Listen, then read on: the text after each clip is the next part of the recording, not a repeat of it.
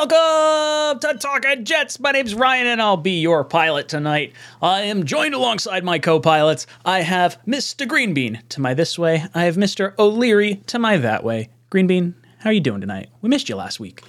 Yeah, I missed you guys. I uh, I secretly watched the first five minutes. I was still awake, and I just watched. I fell asleep to you guys. I don't know if you. I didn't tell you, but uh, I did. I fell asleep. I was like, oh, I was a little little bit miss. You know, I was like, I was. I, I actually contemplated calling it, like calling in and going, just hey, I want to hop on anyway.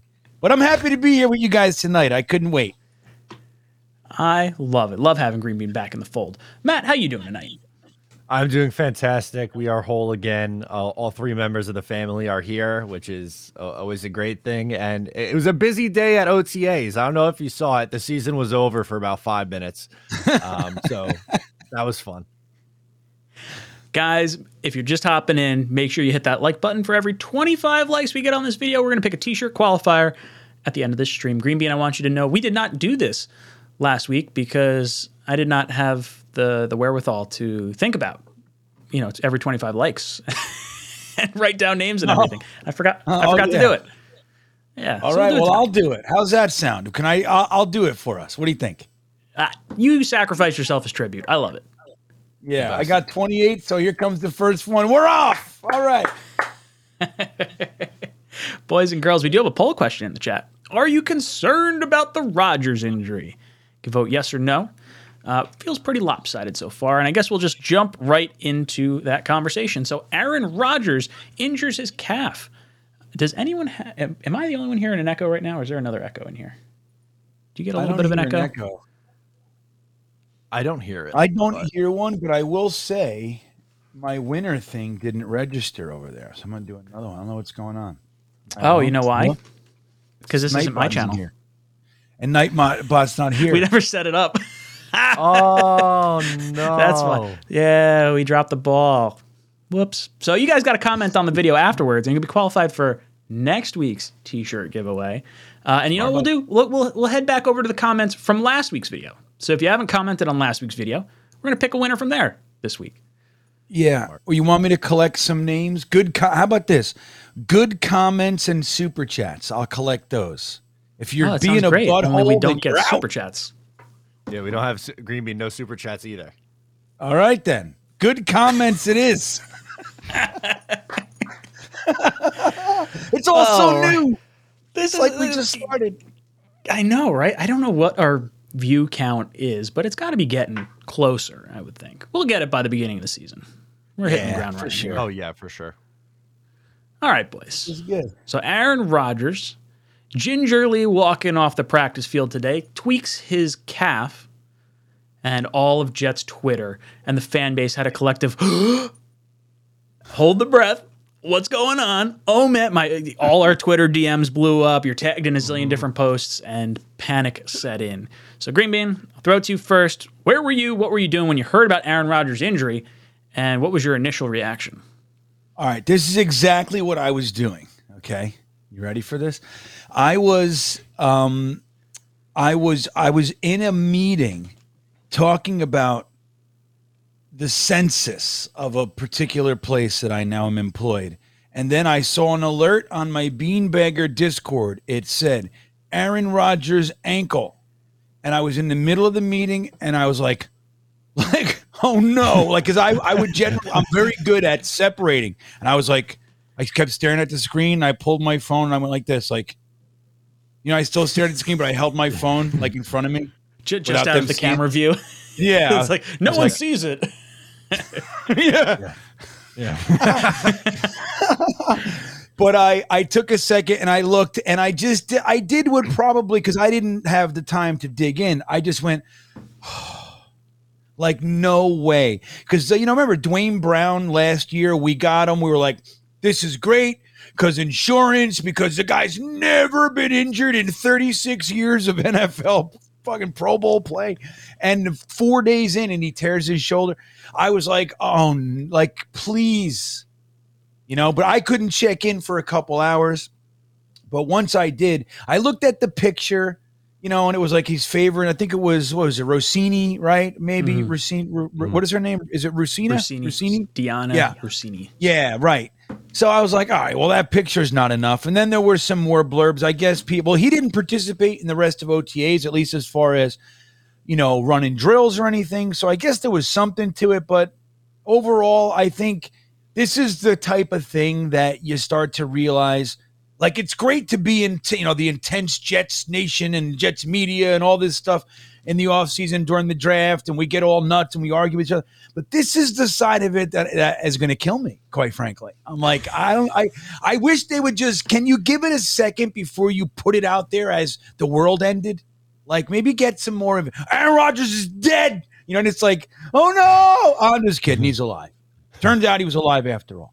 So uh it, it was definitely i mean it's hard. It's hard to see that stuff. I hope that's the last one for the whole offseason because I can't handle it.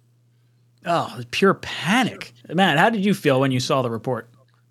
Yeah, I so usually my routine, I I do a video in the morning, I go to the gym after that, come home, have a shower, and then decide what I'm going to do in the afternoon content wise. So I get in the shower, right out of the like no sooner do I step out of the shower, I check my phone because I'm just addicted to the thing. And a tweet notification from Deanna Russini, Aaron Rodgers leaves with the ankle. I'm like, I can't like we can't even get in the shower. I'm gonna miss like our season getting derailed because I just got in the shower here by how this tweet w- was worded, uh, and then all the Jets beat. You know, with with all our prior uh, beef put aside, they did a really good job of kind of pouring water on this fire uh, and talking us off the ledge a little bit because they're like, yeah, I didn't really notice him. Like, it's not like he was you know got sniped and was laying there on the on the field or anything like that. He kind of just walked off on, on his own and you know, kind of started hanging around on the practice field after that. If it was really hurt, and it might have been, oh no, it was Kaz. I was going to give credit to Cimini, but it wasn't him. It was Costello. He said if it was something really that they were concerned about, they would have brought him inside, and he's still standing out on the practice field. So it's like, okay, like we get we can breathe now. It's fine. Rich Cimini said that? Oh, no, Costello. Okay, right. Yeah, yeah. Sorry. Stop being so panicful, Green Bean. Your knee jerk reactions are killing us. Well, no, I was blown away because because that's a, actually a positive. Like Rich Cimini is rarely the the calming voice we need. You know what I mean? Mhm. So I was just blown away. But right, it wasn't him. There you go. I misunderstood. I'm sitting at work. I'm in a meeting as well, and there's only like five of us in this meeting. And I, like real quietly, I look at my phone, and like one of my buddies in our group text is like sending the the Twitter updates, and I'm like, "Don't put this evil on me, Ricky Bobby." He goes, "It's not me. It's however you pronounce her first name." Nick H says I pronounced her Diana. What did I say, Deanna? Oops. Who knows? I don't care. but yeah, dude, got I panicked. you got- Ju- just pure like, no, we finally have something nice, and it's taken away from us right at the beginning of like everything happening. Um, but luckily, it's all all well and good. Now, I do have a clip from the press conference with Rodgers today where he talks about injuries in the past and whatnot. So I want to play that. We'll talk about it on the other side. course of your career, I think 13 times you've made at least 15 starts. Uh, How is that one of the best achievements of your career that you've been that available to your teammates, and played through injuries, what you have? Yeah, that's that's always been been uh, something that I've tried to pride myself on. Uh, you know, there's it's it's a different feel. I think the interaction with the training room over the years. When I first got in the league, there was obviously nowhere near the concussion uh, understanding or treatment or uh, protocol as we have now. There'd be times where you know guys would maybe get dinged up and go back in. Um, there'd be other injuries where guys would just play through it. There was this idea of like callus that some coaches still talk about, and we obviously practiced differently. We had double days back then, and with you know some unfortunate things that happened, they cut that back to the two and the one. Um, uh, and then obviously it's been much uh, curtailed from that point. But um, but I've always wanted to be on the field, and and uh, always had a really a good relationship with with the trainers, but not good enough on their side where they could tell me when not to play. Um, because my answer was I'm always gonna gonna try and be on the field, and I always felt like if my 80% was better than the guy behind me, then I should be on the field, and I always thought that that was a good kind of barometer for for every every player. Um, there seems to be, you know, in, in more recent years, some guys looking for uh, to be told not to play. And my stance has always been I'm going to tell the trainers when I'm going to play. I really liked that clip from Aaron Rodgers. I we've had some pretty major injury issues the last five six years where it seems like we have a massive amount of salary cap space devoted to players on the IR. And my speculation for the last few years has been well, the Jets aren't quite good enough for these players to put their bodies on the line and risk it in a lost season when their careers are already so short. Now that Aaron Rodgers is here and he's talking about setting a standard about how you practice, how you play, and he says, all right, yeah, if my 80% is better than the guy behind me, I better be on the field. And I think he's setting that standard to the rest of the team. And I think because of that, hmm. you'll see guys play through a few more injuries that they otherwise would not have played through. Greenbean, what were your thoughts on Aaron Rodgers' comments right there? I agree with you, dude. I think that's uh I've I gotta say, man, like, you know, I I know it's early in our relationship with this man.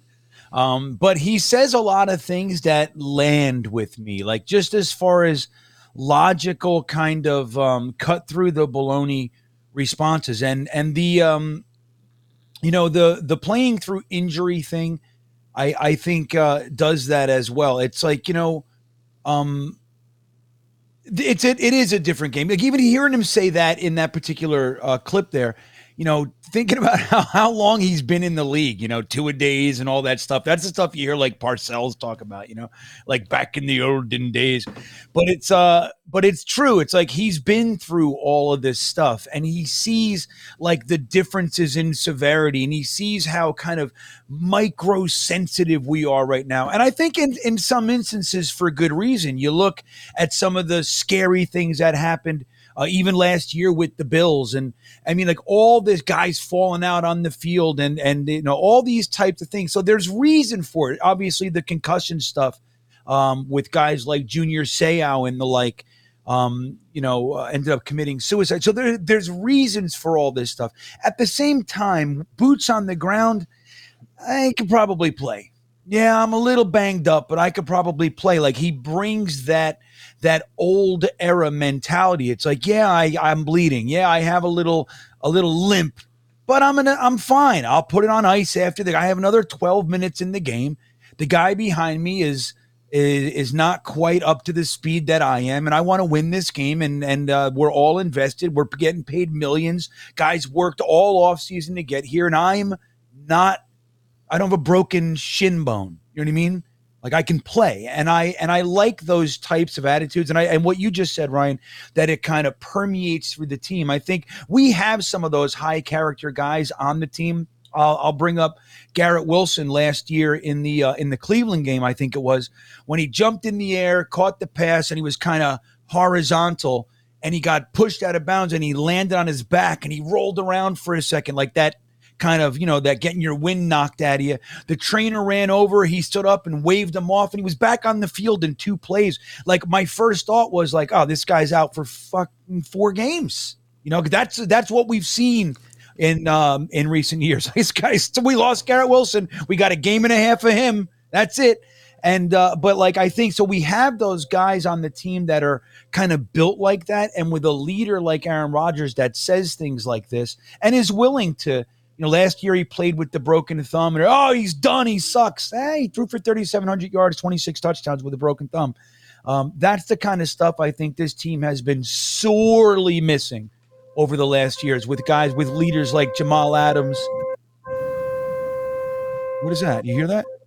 I do. Oh my, my window's open. We got the uh, fire alarm going off. Okay.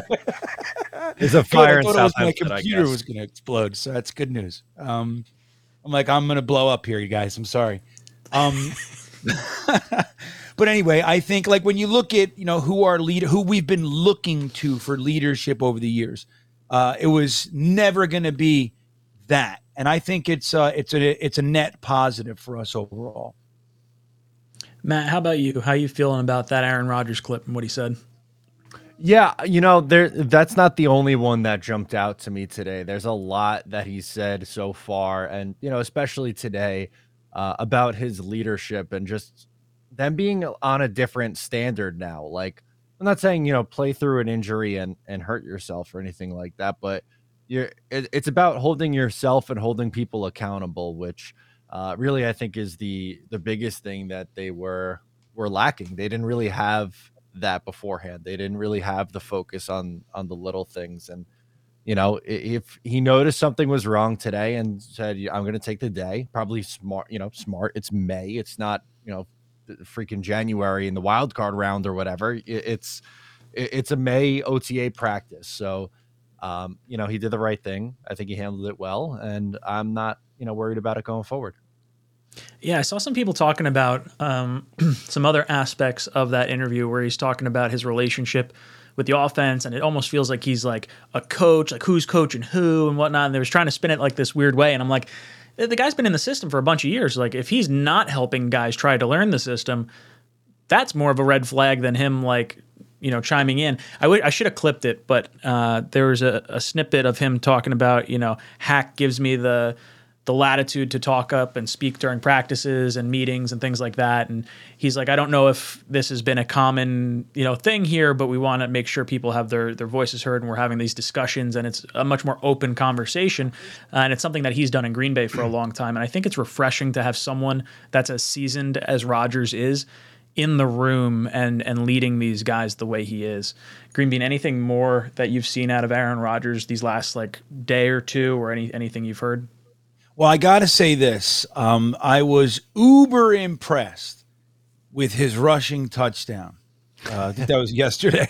Yep. I mean, again, I know it's OTAs and all that stuff, but man, uh, our defense, which is good, by the way, uh, is going to be made that much better by playing against a guy that's as wily and experienced and just kind of, um, you know, professional. Man, this guy knows the position and he can teach them you know just just things like that like not biting on those types of fakes uh, he was probably able to i didn't see the other angles like who he was able to freeze if somebody was able to get to him and they jumped or some mm-hmm. shit like you know like when you you pump and you get a guy to mm-hmm. freeze mm-hmm. and jump in the air and there's like nothing there's nobody even there um, like those types of things um, it was just nice to see like aaron rodgers is known for his arm and his toughness and all those things. But I think his his football intelligence and what he's going to be able to bring to the team is something again that we've been missing. I mean, we've been hoping young quarterbacks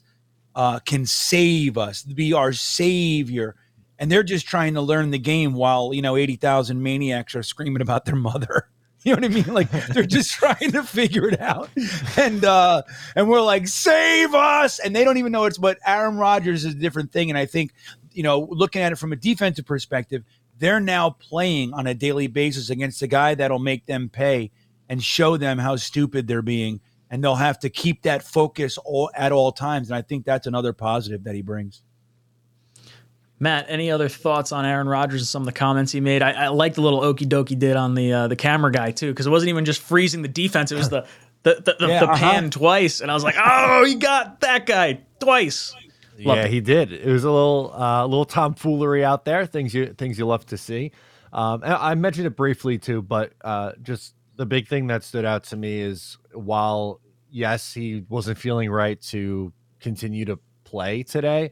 I like that he you know didn't go inside, that he stayed out there with the team, uh, and that they're also focusing on some of the little things because you know that's going to be the difference on Sundays. And for a long time, they've been on the wrong side of that because they don't do the little things right. But with a guy like Aaron in here showing them the right way and showing them how to win, I think it's going to be uh, huge for this team.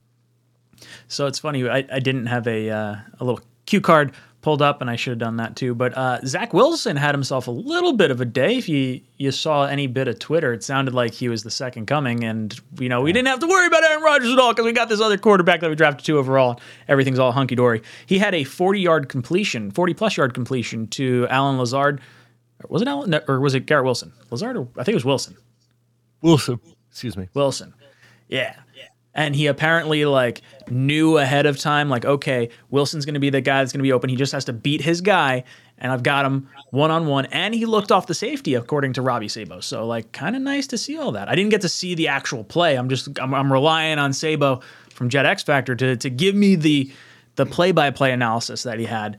But um I like what we're seeing out of Zach Wilson. Now we don't have a pass rush or anything like that. That was on seven on seven drills, so no defensive lineman. And Zach has looked good in the past in those uh, non-pass rush situations.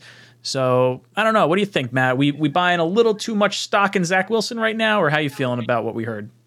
Um, I'm happy for him. I could say that it's um, you know, I think in everyone's best interest, whether you want him on the team or not uh, to root for his success because one, if he if he's sticking around, him figuring it out would be fantastic. But also him balling out in training camp in the preseason. If you wanted to move him in a trade, maybe you get some sucker GM throw a higher draft pick than expected, you know, and try to say, oh, we could salvage him. Arizona, we don't. Kyler Murray's out for God knows how long.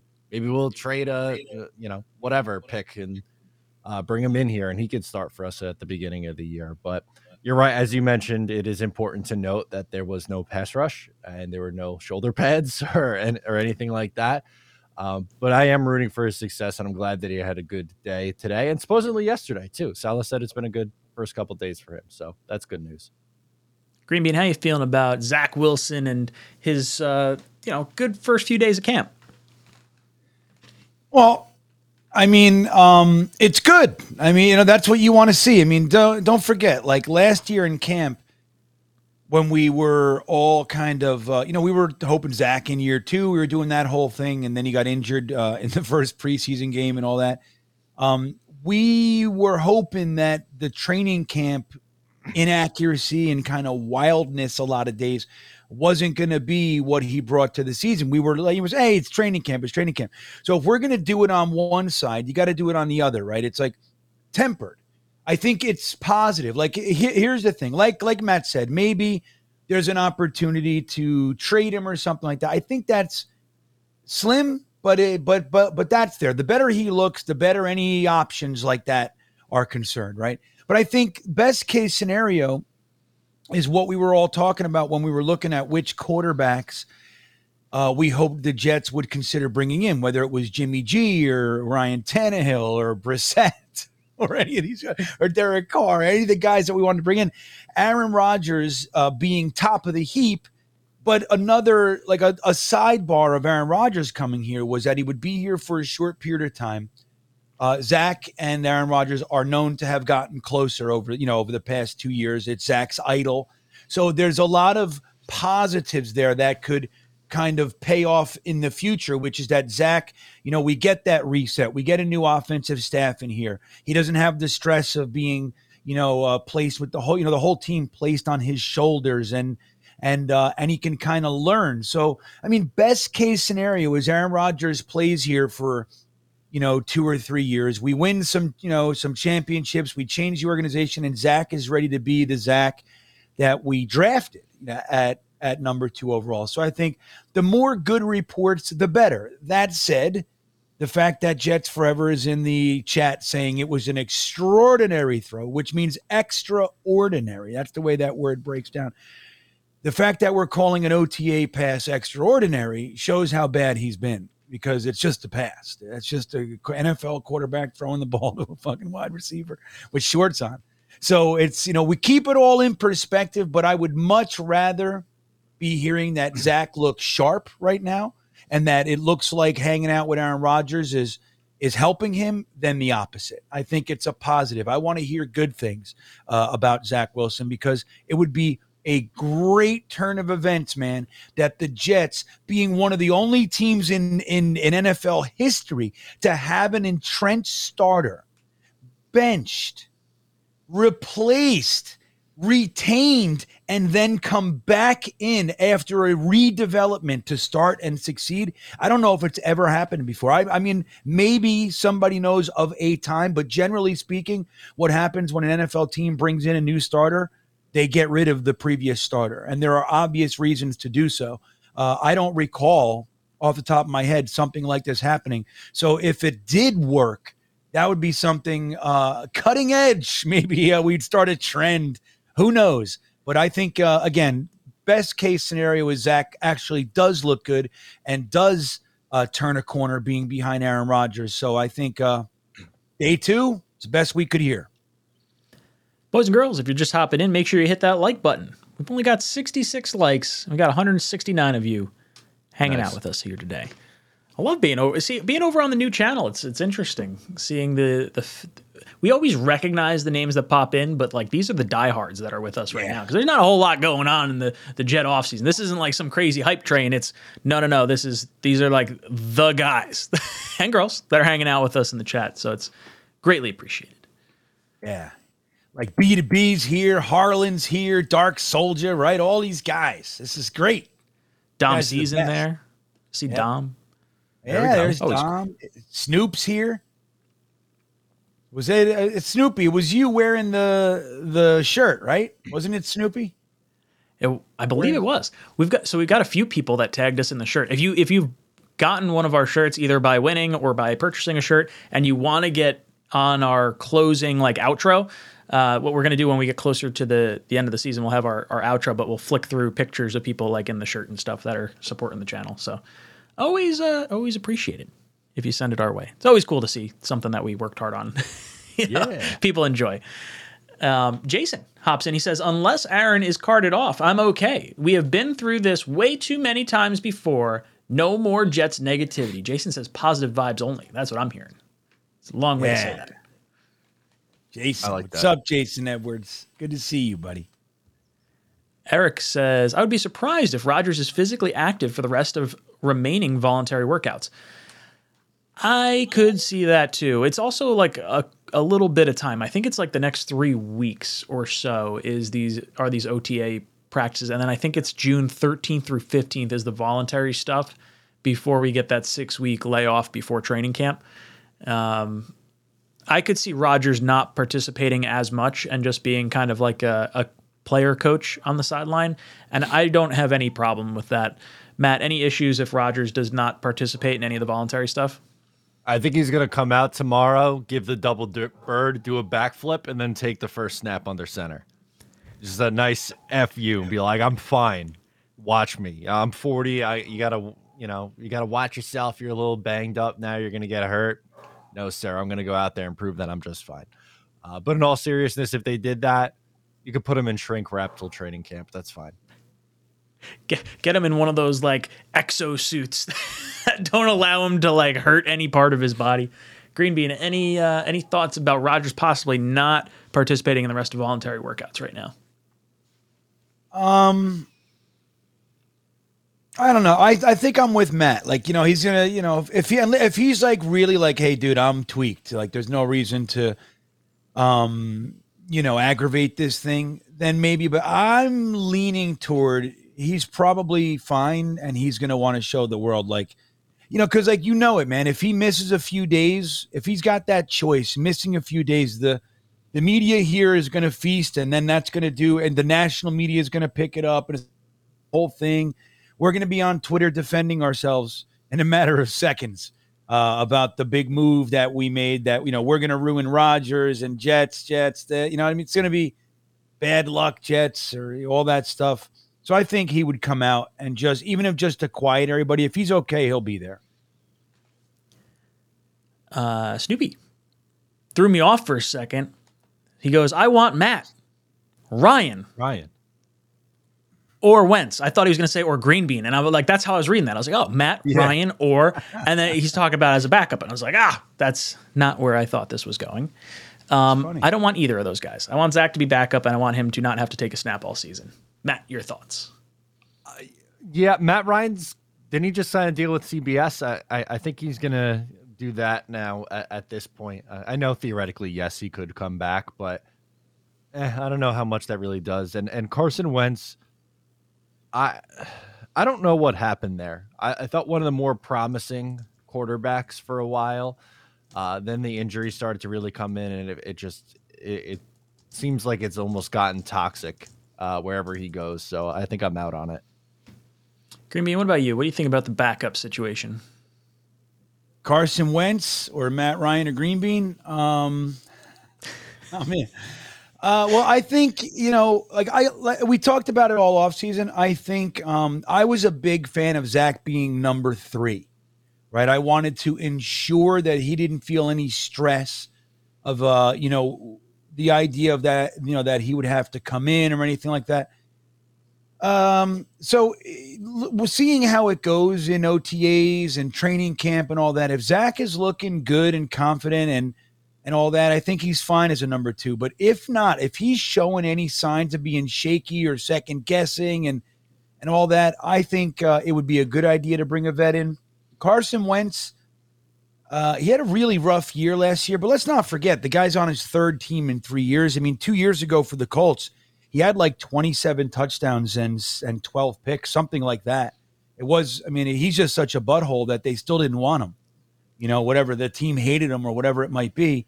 But he's not a bad quarterback. If you're looking at a number two kind of guy, just somebody that you know, if Aaron Rodgers goes down, can come in and play football at an NFL level.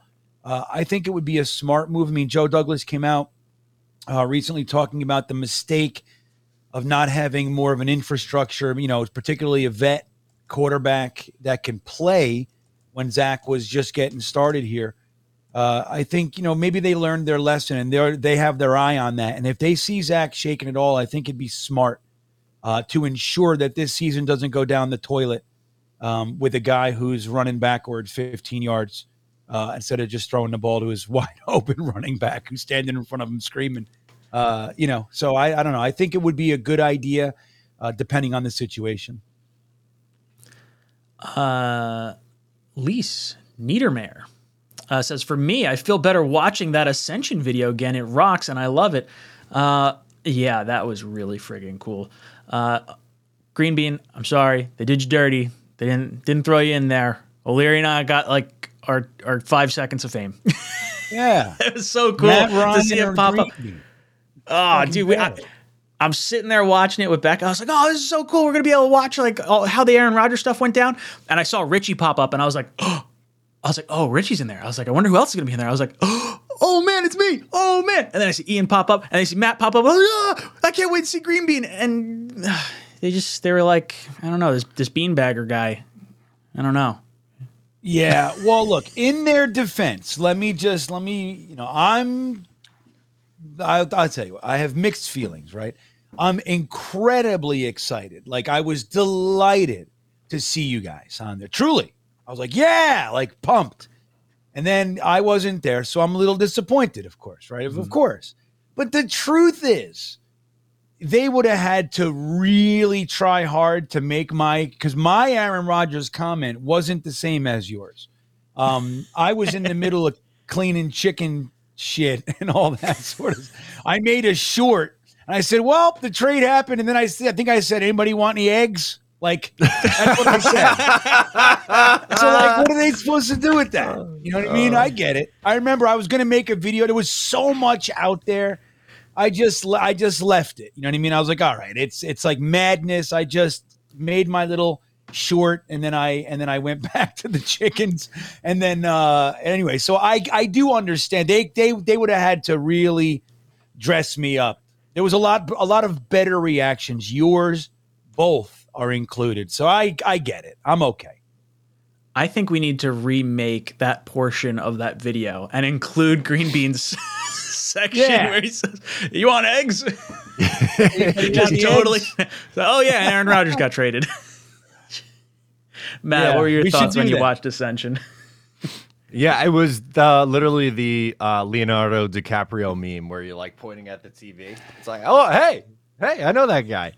Um, it, it was cool. They have done a really good job uh, of including. Uh, I know, unfortunately, Green Bean got left off, but um, of, of including fan creators and stuff like that. So uh, the struggle uh, to to give them some leeway here. There's a there's a lot of us out there, so it's not easy to include everybody. Um, but it's nice. It's very humbling. Uh, they they've used my stuff a couple of times, and every time it brings a sm- a smile to my face. Yeah, it gets exciting. Like when that sort of stuff happens, and I, I see Adam S drops in. He says, "Did Flight uh, ha- get your permission, Matt and Ryan, to use your video clips?" Just curious. Um, nope, and that's okay because I've totally used their clips without any kind of permission, and I have no issues whatsoever. I think it's really cool just to see myself over there. One thousand percent, yes. The uh, I have gotten content from them. They could take my content and put it on their own stuff. That is more than okay. Fair trade. Hun- right. I'm with that. Totally. Um, I see Red John and Zachary both have some good questions in the chat. So, guys, I will get to those in a little bit, but I want to discuss a little bit about uh, Mekhi Becton. We got a little bit of drama going on on the offensive line. Mekhi Becton blames the coaches last year for putting him on the right hand side and ultimately him getting injured when he was complaining about uh, soreness or some kind of pain in his right knee. And because he was moved to the right hand side, when he drops back in pass blocking sets, he puts more pressure on that right knee. Uh, so I guess Green Bean, I'll throw it to you first. What are your thoughts on Mekhi Becton's comments and and how much maybe concern or blame or whatever do you put into the coaches maybe not listening to Becton? Uh, well, I think two two sides to it, right? Number one, I think he's got a point. You know what I mean? Like, you know, if he was he's coming off an injury to his right to his right knee, there is a an argument to be made that the Jets mismanaged that initial injury. Remember, we heard six to eight weeks, and then it was 12 weeks, and then, you know, maybe he'll make it back for the last three games. And then we talked if there's only two games left, you should just let him stay. Remember, we, we did that all season in 2021. Uh, mm-hmm. wondering what was going on with Becton. So there's an argument to be made that they mismanaged it even from that level, even if it's just the PR or whatever. There was something awry there, right? So he comes back. He's big and fat, wearing a smock that says big bust, right? He's 395 pounds or whatever he is. But he loses 100 pounds in four days. And then he comes back and he looks all good, takes pictures with the dentist. Remember, all this is the whole lineage here. Mm-hmm. Um, and then he, but they put him on the right side. Remember, there was, we, we, we thought there was going to be a battle at left tackle you know, Fant and Becton, you know, that they might take a few weeks. It was day one of training camp. Robert Saleh came out and said, George Fant is left and Mekhi Becton is right. That's that.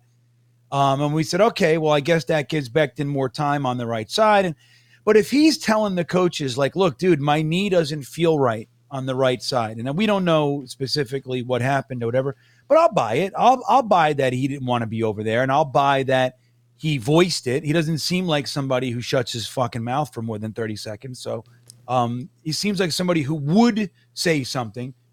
And remember the day that it happened, if you guys remember correctly, he went down, he got up, he, he was able to walk off and go into the go into the building and everything. But Robert Saleh came out and said, We're not worried about it.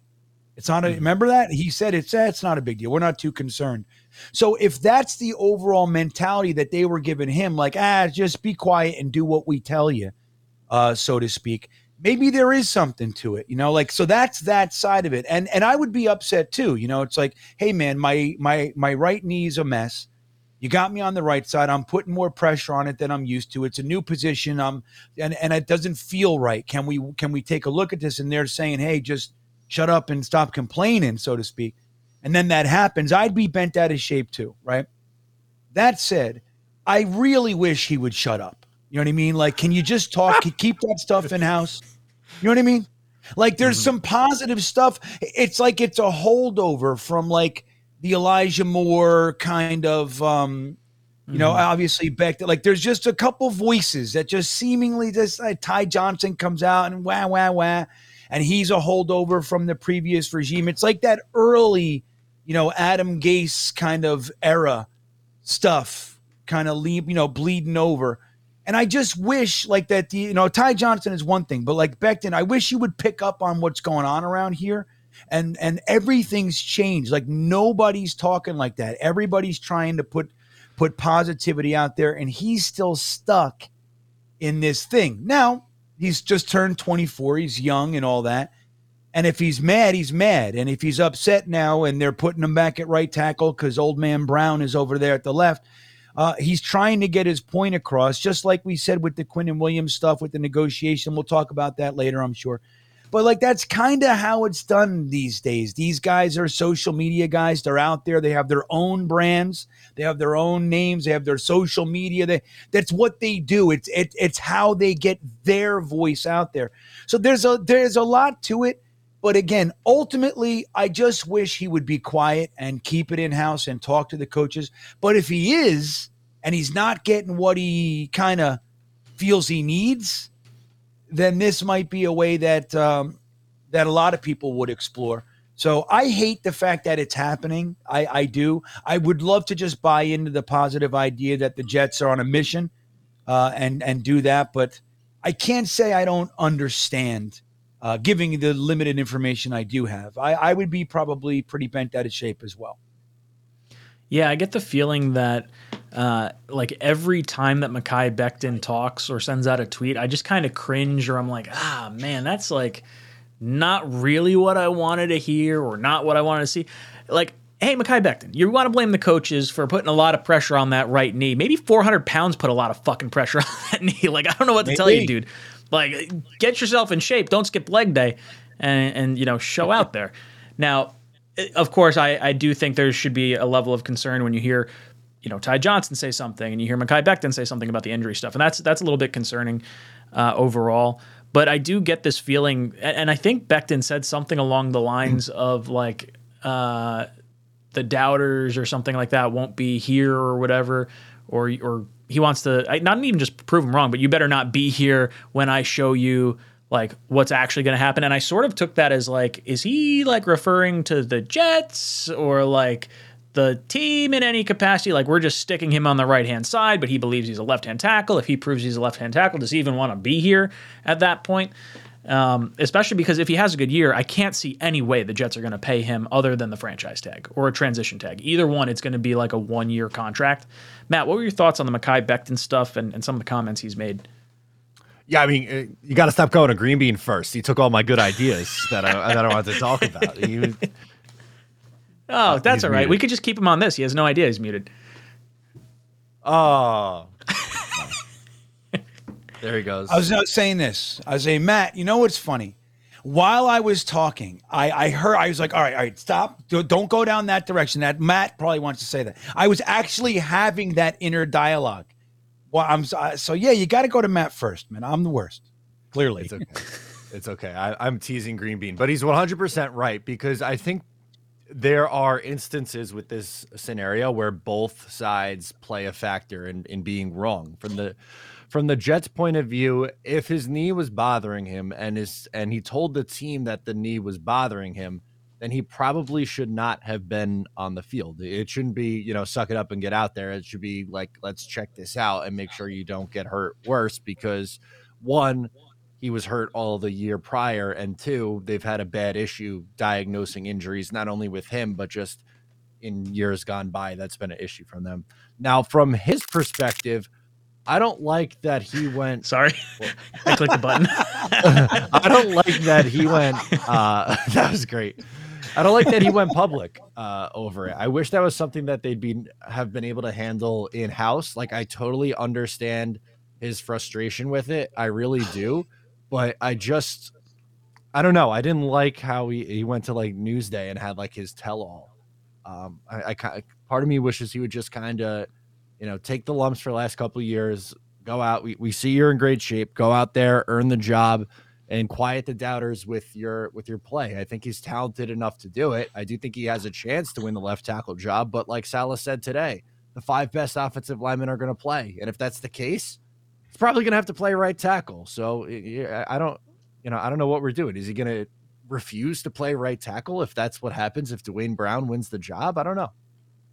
Yeah, that's a weird sort of situation. Like eh, when I did my reaction video to to this topic, I was kind of thinking like, oh, you know, I would love for Mekhi Becton to earn the left tackle spot because then you have Brown as the backup left tackle, and then you you know you figure out right tackle. Is right tackle going to be Max Mitchell? Is it going to be Billy Turner? Is it going to be AVT? Something on that side. But like, I want nothing more than than Becton to come out and look like you know what we were hoping to get out of him year two. Green Bean, any thoughts on how this offensive line could look? Well, you know, it's funny um, that, like what Matt was just saying about, like, you know, what Saleh said, the best five offensive linemen are going to play. And if that means right tackle for you, that means right tackle. Like if we put you back in that left tackle, that means we have right tackle, you know, with Max Mitchell and um, uh, Billy Turner. It's not quite as strong. So we want to do this. And if he says no, you know, what does that mean for this guy? Like, you know, you got to sit and say, dude, all right, look, you've been out of the league for two years with fatness and injury issues, right? This is your chance to get a. Are you going to forego another year and still think that people are going to value you? Like you're going to be playing for vet minimum. You know, teams are going to, for third string, second, like you're going to have to do this no matter where you go. Like if you want to play, right tackle's yours. If you don't want it, sit down. We're not trading you. We're not going to trade you for a sixth round pick or something like that. Um, just sit down. So, like, there's going to have to be that kind of, you know, that willingness and that, well, first, that conversation with him. Like, hey, dude, you know, we have left tackle is strong, right tackle's a little bit weaker. Um, and this is just hypothetically, of course. Uh, but we want you to play over there. You can start at right tackle. And if something happens at left tackle, who knows? Maybe you can move over there in the middle of the season and something happens. But like, this is your opportunity to play and prove the doubters wrong. You're a team guy and that you're still good and that you can stay healthy. Sitting on the bench proves nothing to anyone. They're all going to still be concerned that you're an you're an injury waiting to happen. Um, and he's going to have to come to grips with that. I mean, he's you know he's under contract, man, and the coaches have say over what goes on. It's that simple. You know, I am a left tackle. Yeah, that's on Twitter. You are right now. We have right tackle open for you. Do you want it or not? And that's kind of the way it's probably going to have to be. Um, you know, I think it's nice to see him hungry. It's nice to see him in shape and working his ass off, and and and all those things are positives.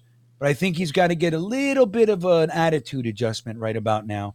Um, to what you know what's available to a guy who's missed the last two full seasons. You don't get to come in and make demands at, in that scenario. And I don't I don't know who's advising him, but they should have a talk over over dinner with him and say, "Hey, buddy, you need to calm down."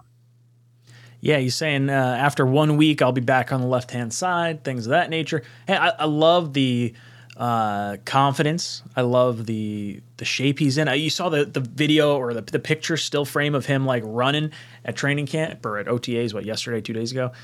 The guy looks like I don't know what weight he could possibly be, three forty or something like that. Like he yep. looks a lot slimmer than he did the same time last year. Like last year, he looked lethargic.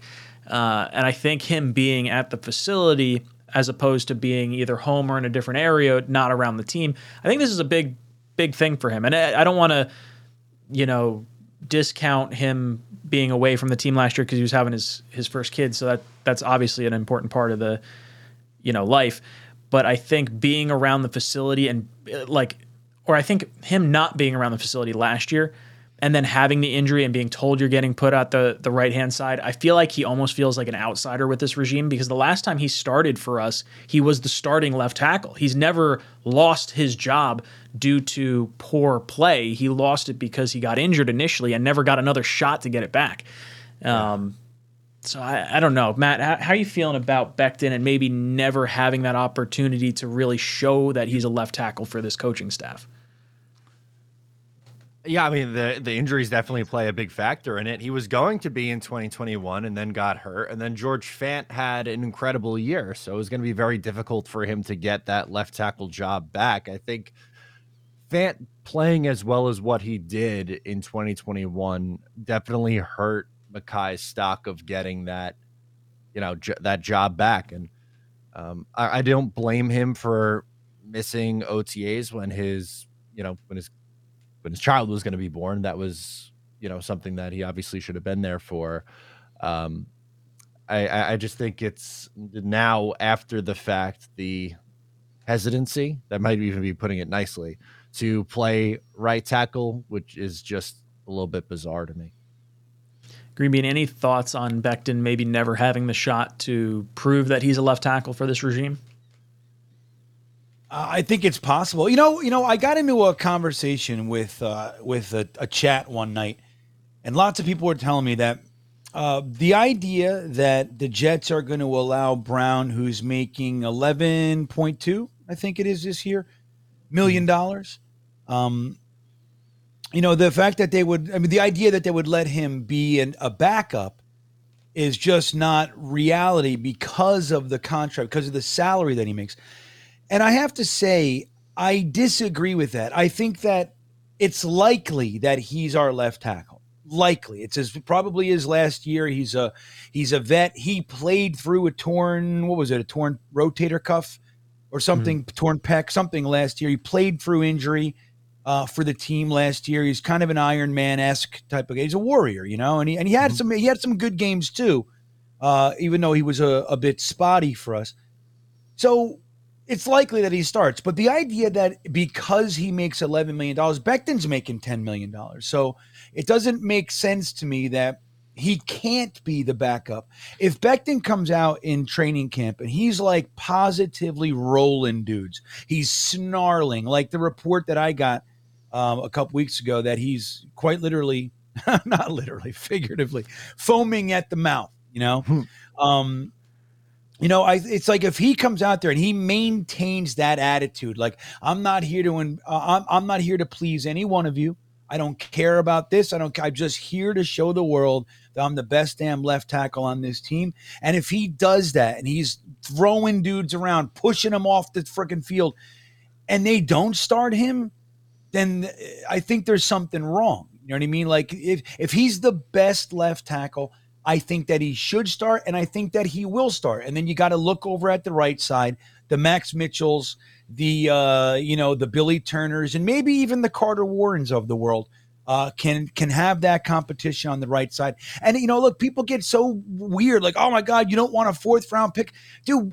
We have been drafting, and the whole NFL, by the way, have been drafting fourth, fifth, sixth round linemen and taking them right from the draft and sticking them in the starting lineup since the beginning of time, as far as NFL. And it we've done it many years. In just off the top of my head, Fabini. Slauson, all that we dress. Slauson was a sixth. Fabini was a fourth. You take these guys, you stick them in, you weather a few bumps and bruises, and they're more than adequate to start. That's where you find the meat of your offensive line a lot of the time. So I think, you know, guys like a Max Mitchell might be perfectly fine over there, man. That that might be the next Jason Fabini uh, on the right side. So um, I just think the idea that the best guys will play should really be true and if Becton is the left, I mean, the best left tackle, no matter the contract, I think he should start over there. And I don't think, I'm not one who thinks that the contract prohibits you from having that type of a conversation and making that type of a move. And I know a lot of Jets fans do feel that way, but I don't. I think the best guy will play. So, what's interesting is there is a parallel here uh, to the Mekhi Becton, Duane Brown contract situation, and could the contract impede Becton from playing? And I agree with Green Bean. I don't think it's going to play a factor if Becton shows to be the best left tackle. Uh, and that is Robert Saleh was on staff in Seattle when Flynn was the quarterback with the big contract, and they drafted Russell Wilson in the third round. They decided Fantastic. to start Russell Wilson instead of uh, Matt Flynn at the time. So I, I, don't think contract is going to impede performance if the performance is better. Uh, now they might deem like, hey, Brown at this stage of his career is better at left tackle and Becton at right tackle because the drop off from Becton at right tackle versus the increase from Becton at left tackle you know, hey, that might be a conversation you have to have. And you say, hey, yeah. Becton, you're going to be on the left hand side next year, but for right now, this is what it looks like. But also, let's let's think about Brown coming in here. He wasn't signed necessarily to be the left tackle. I mean, he was brought in once Becton went down. Like we we had him for the green and white scrimmage. He was visiting the Jets at that point in time, the beginning part of August or so. And then Becton went down like within the next few days after that. And that's when Brown got the the elevated contract because we had our back against the wall. So Becton has never lost his job to Duane Brown before. He lost it to Fant, who proved it on the field. Now I'm not saying that Brown didn't prove it last year, but I think there's at least something to be said for for having that open competition, at least a start uh, of training camp. Matt, any thoughts on the uh, the Becton stuff? Yeah, just final thoughts for me is it, like Saleh said, the best five will play, and if Becton truly beats out Duane Brown for that left tackle job, then I think he will have earned it, and uh, I think he'll get that opportunity if it does happen in camp. I saw Red John come in with a comment before, so I want to throw this up on the screen. He says, "How many teams do you guys think have a better receiving group than the New York Jets?" So when I'm thinking around the league, the Bengals have a really good one. The Chargers have a good one. The the Bears now do have a pretty good receiving core with uh, Claypool and who the heck did they add? Didn't they draft someone and they also signed someone else? They got like three new receivers within like since the trade deadline. Um, Let's see. I'm trying to look. Whoever gets for- DeAndre Hopkins, that could be an interesting situation. The Raiders have a pretty good receiving core with Renfrow and Davante Adams over there, and they got uh the they got what's his face Oh, they from got DJ uh, Moore. They got DJ Moore. That's who they got. That's who we're ah the Bears. You're talking yeah, that's and- that's the other. Yeah, yeah, yeah. Right. But then who's the receiver from New England that went to the Raiders? The Raiders have a pretty decent Jakobi. Meyers. Yeah, Meyers. Meyers. There's a few. Miami is a good good option with Tyreek Hill and Waddle. I would say I don't know. I like the depth of our wide receiver room. I think there's other receiver groups that I might say like, okay, if those two guys are on the field, they're going to be very very difficult to guard against. And I, I think for me, I don't know if Lazard is quite on that level the same way that I worry about Hill and Waddle. But our defense is so good that I don't I don't want to say I don't worry about them, but I have less concern about them. Like I think there's going to be less teams that can take on our offense than will have difficulty with other teams' wide receivers, if that makes sense. Uh, Matt, what are your thoughts on the receiver groups from around the league, and, and what other teams might have a better um, receiving group? Philly comes to mind. Philly, Seattle with Lockett, Mm. Metcalf, and uh, Jaxon Smith-Njigba. I think the Jets are roughly middle of the pack, which is Mm. fine. Um, you know, when you're you're looking in your division, Miami's the best by far. Buffalo and the Jets, I would say, is comparable, and then New England's a little bit behind. Um, Cincinnati obviously has a great one. There are there are definitely I wouldn't say like this is some dominant strength, but the Jets don't have a garbage wide receiver room. I think it's about league average, so somewhere around 15, something like that. Mhm. I think that's probably fair. And I don't necessarily think you need like would it be nice, sure, to have a top five receiver room, of course, but uh, I, I think league average is really what they need because they're going to want to run the football a lot, and they have tight ends that they could utilize as well too. Green Bean, what are your thoughts on the Jets receiving core and, and maybe some of the receiving cores from around the league? Well, I think we'll be better when we trade Corey Davis for DeAndre Hopkins. That's going to be interesting. Um, that'll be fun when we do that. So that'll. Do that'll you think the Hopkins happy. thing happens? I don't know. You think we're getting Why him? not? Why why not talk about it? We're talking about Aaron Rodgers' freaking calf for an hour. It'd be Why cool. not, I mean, man? I saw. I don't know if it was Blewett. I could be wrong. Blewett had something. He he mentioned something along the lines of the Jets having like eighteen million dollars in salary cap space, and like that June first deadline kind of coming up on on DeAndre Hopkins and where he might wind up because he, he doesn't want. Not that he doesn't want to play for Arizona, but because Kyler's out, it doesn't make sense for him to waste a season when he doesn't have that many left. Um, and he doesn't really want to give up his contract because he's earned that contract and he wants to play for the $19 million that would be on said contract. And I saw a rumor that like he's looking at Buffalo, he's looking at New England, and like, oh, you know, Josh Allen's a top five quarterback. And it's like, is he just not saying the Jets to like make us all want him more? like, is, is like a little bit of reverse psychology here? Well, you you know, he put out that top five of the quarterbacks. You know, the it's uh, Josh Allen, Jalen Hurts, Patrick Mahomes, Lamar Jackson, and Justin Herbert. Um, You know, good group, I would say. Sure. You know, slightly, slightly above average group. Um, but uh, I mean, he said that. Remember, what a month or whatever ago, they asked him about certain teams without saying words, and when he came to the Jets, he kind of gave that "I don't want to play for him" look. That was Mhm. before we had Aaron Rodgers. So I think that Aaron Rodgers might be on that list. Um, except that he very recently said that he doesn't want to play for the Jets, so he can't possibly, you know, whatever. I think if the Jets traded for him, he'd be he would do it, he would go where he has to go, right? And don't forget too, like if the Jets did, I mean, it's of course hypothetical, right? We're just going down a rabbit hole here. But if we traded Corey Davis as an example for Bernard, uh, I do that all the time. DeAndre Hopkins. Um, if we did that, that's eleven point whatever million dollars off of our salary cap as well. So then we get D Hop for essentially eight million. You know, and we still have ten million in salary cap space.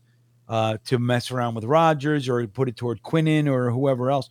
It could be an interesting move to make. Uh, that all said, it's, so it's not as prohibitive as maybe it feels like adding 19 million dollars uh, to the to the to our current cap. It's not quite a. It's not that. It's not doesn't really look like that. So when you look at our wide receiver core compared to some others, I mean the the one that pops up to me, uh, Red John, is obviously the the um, the Bengals. I mean the Bengals wide receiving. I mean, dude, the, their top three is is is Studley. I mean, with Higgins, obviously Ja'Marr Chase, and then it, did Boyd stay there? Did did did Boyd leave? Did anybody leave? I don't think anybody left. No, I think they're all me. still there, right? Yeah, I mean, Pretty think sure. about it. So those guys are going into year three, uh, or year four with um with Burrow. You know, uh, or, you know, so. I mean, Chase is going into year three, but th- but that group's been together. I mean, they're cohesive. They're about as good as it gets, in my opinion uh, right now, especially when Joe Burrow's as good as he is on top of it. Uh, so that they stick out to me as a much better uh, wide receiver core than we have. But ours is good. I think what Matt said around you know top fifteen esque. You know, um, you know Lazard. I think is better than given credit for. You know, I, mm-hmm. I spent some time this offseason really looking at at his uh, highlights of last year. He was their number one wide receiver last year, kind of as a default. Uh, Aaron Rodgers already has a chemistry with him. They've worked together the whole time. He's been Aaron Rodgers has been with him since he's a rookie, right? So they've been together, you know, Lazard's whole career. And yet then you add the back end like the Cobbs, and then you just look at the middle, you know, with Garrett Wilson, Mecole Hardman, and and even Mims. I'm going to throw him in there until I can't anymore. Okay.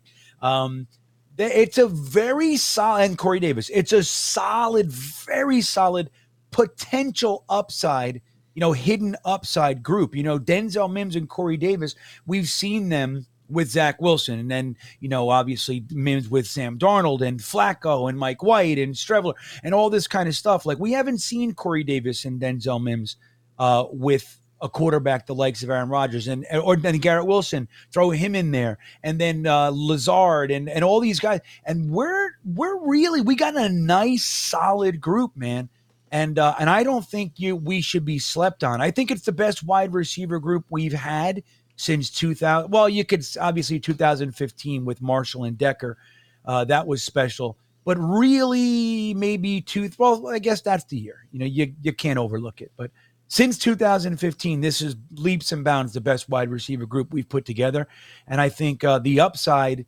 is I think there's a lot of hidden upside there, man. We could be looking at a group that's actually better than we think they are. They just got to gel. That's what we need. Yeah, I think that's important. And Hawk kind of brings up a good point here. He says D Hop is not a willing run blocker. Corey Davis run blocking is about 400% better than D Hop's. And that, you got to look at what our offense is going to be. Our offense is going to run through Breece Hall as much as it is Aaron Rodgers and everything that's going to go into the team they're going to want to rest Aaron Rodgers as much as possible. You don't want to have to rely on him to make every single throw all the time. You want to run the ball with your running backs. You want to give the ball to the tight ends. You want to get the balls to the receivers. And Corey Davis has been a team player the last few years. I'm really excited to see what we get out of him. This is only the second first round wide receiver that Aaron Rodgers is playing with. The other one is Garrett Wilson. So having these two on the field at the same time, I'm excited to see what we get out of Corey Davis this year. Matt, what are your thoughts on Corey Davis? Um, I think he's a fine third option as a wide receiver, which I think he's probably going to be. Uh, with maybe maybe Mecole gives him a run actually, but I think Lazard ends up being the wide receiver too. But uh, I, I don't know how to feel about Corey. I, I would think that he would be better with you know an improved quarterback play, but also a lot of his issues were kind of self inflicted, whether it be drops or uh, the injuries. Like that's that's not necessarily on on the quarterback play. So I, am cautiously optimistic with Corey Davis. Um, I think if he stays healthy, he could be a pretty solid third option. Yeah, I'm hoping that some of the uh, ball placement might be a little bit more of an, an issue, and maybe Corey Davis and the injuries and everything like that. Maybe it'll all kind of figure its own self out. Uh, Zachary Burner, I think that's a typo in there. How big of an impact will Ruckert have this year? Not how bad of an impact. How big of an impact will Ruckert have this year? I don't know. Matt, uh, what are your thoughts on on Ruckert? Do you think we see him a good amount this year? I think you see him more. I still think he's tight end three, and I think uh, Conklin and Uzomah get more reps over him. But I think he'll be utilized as a blocker a little bit more uh, consistently, which is good. I think he showed in the Miami game just how good he could be there. But you know, maybe he sneaks in 15 catches on the year, something like that, you know, sporadically throughout the week. And he's one injury away from a much bigger role, too. So uh, Conklin and Uzomah remained pretty healthy last year. So uh, if one of those guys gets banged up, I am more than confident with uh, the thought of him coming into play.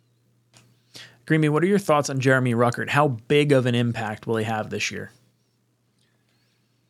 Um, I'm real. I'm hoping a lot, man. You know, a big impact. I'm I'm hoping that you know they gave him his kind of um, you know, red shirted him uh, to an extent. You know, we we saw the one. Remember, he we played the one game and he tried to make a block and he dove on his face, and that yep. was kind of it. You know what I mean? I was, I was like, all right, he's not ready. Put him on the fucking bench. Um, I thought he would play more last year. I think many of us did, using a third round pick on him. Um, but I'm really hoping that he comes out and he's just competing for the starting job. Like they're all at equal level. I know Uzomah and Conklin are, are are free agents, and we brought him in, and they both reworked their contracts and all that sort of stuff. And that does give them a little bit of a leg up, of course. But if Ruckert is given the chance, I believe he's probably got the potential to be among the best tight ends on the team, and that's that's what I I liked him at Ohio State. Uh, we talked about him uh, numerous times. He was kind of underutilized in the passing game. Whenever they used him, he made amazing catches. He would he doesn't like to go down. I mean, the guy's a stud, and I'm really hoping that they just from the word go, just he's competing for the job. That's what I hope. Not he's he's tight end four or something like that. Um, that said, I think that if he gets on the field, I think having that young, kind of aggressive attitude that he brings to the table. He's a Jets fan, as we know. He's from Long Island. He's got that hard Long Island, you know, uh, edge to him, and and I think that uh, he's going to want to, you know, he's going to want to make good here in a way that you know you don't have to be a Jets fan to succeed here, of course, but he's going to want to make good. Is that little extra something that I think uh, will motivate him in a way that others can't access. And I think um, it uh, he should be given the chance. And I think that if he is a fair chance, not like some preconceived, you got to work your way through a lot of bullshit like LaFleur would do to you. Um, I, I, think that he'll make good and we'll see a lot of him. And I think if we do, we're going to like it. That's how I feel about Rucker. Yeah, I'm excited to see a little bit more from him. I'm kind of leaning on the side with Matt here as far as, you know, he'll see some uptick in in production, but I do think they're going to ultimately try to block with Uzomah and try to, you know, throw the ball to Conklin. And one of those guys goes down. Ruckert's right there getting a bunch of reps because we want the tight ends out on the field. So I don't know. I'm, i got high hopes for Ruckert, but I'm kind of like more anticipating like what we see from him towards the tail end of the year once there's a little bit more um, maybe wear and tear on some of the some of the older players' bodies. I think he can come in and provide that fresh bit of juice. And, and like you said, Green Bean. I mean, his passion being a Jets fan, it's going to bring that extra gear. If you if you're in a sports car and you got that, you got the fifth gear, throwing a little extra six gear action, uh, kind of nice as well. So hopefully uh, we get to see a little bit more out of him this season. Uh, I want to jump over and talk a little bit about the Quinnen Williams news because we didn't get to hear from Green Bean last week. Quinnen Williams removed the Jets from his Twitter bio, saying uh, he is a defensive tackle for the dot dot dot dot dot. Uh, and all the drama ensued, and people were like, "Oh man, what's going on? What's going to happen?" We're at the point of voluntary workouts. Quinnen Williams is not participating; he is holding out from there. Now, he did mention that he would hold out of voluntary workouts at the end of last year. So I'm curious to see when we get to that June 13th, 14th, 15th mandatory portion, does he actually show up for those three days or does he kind of blow off those three days and then ultimately it goes to training camp? I don't think he's going to have a deal done by June 13th, 14th, 15th. I think it is going to wind up happening closer to training camp. I think that's more of the critical deadline that would push to get things done. Uh, Matt, what are your thoughts? Uh, on and Williams at this point because I don't want Green Bean to steal all your thunder.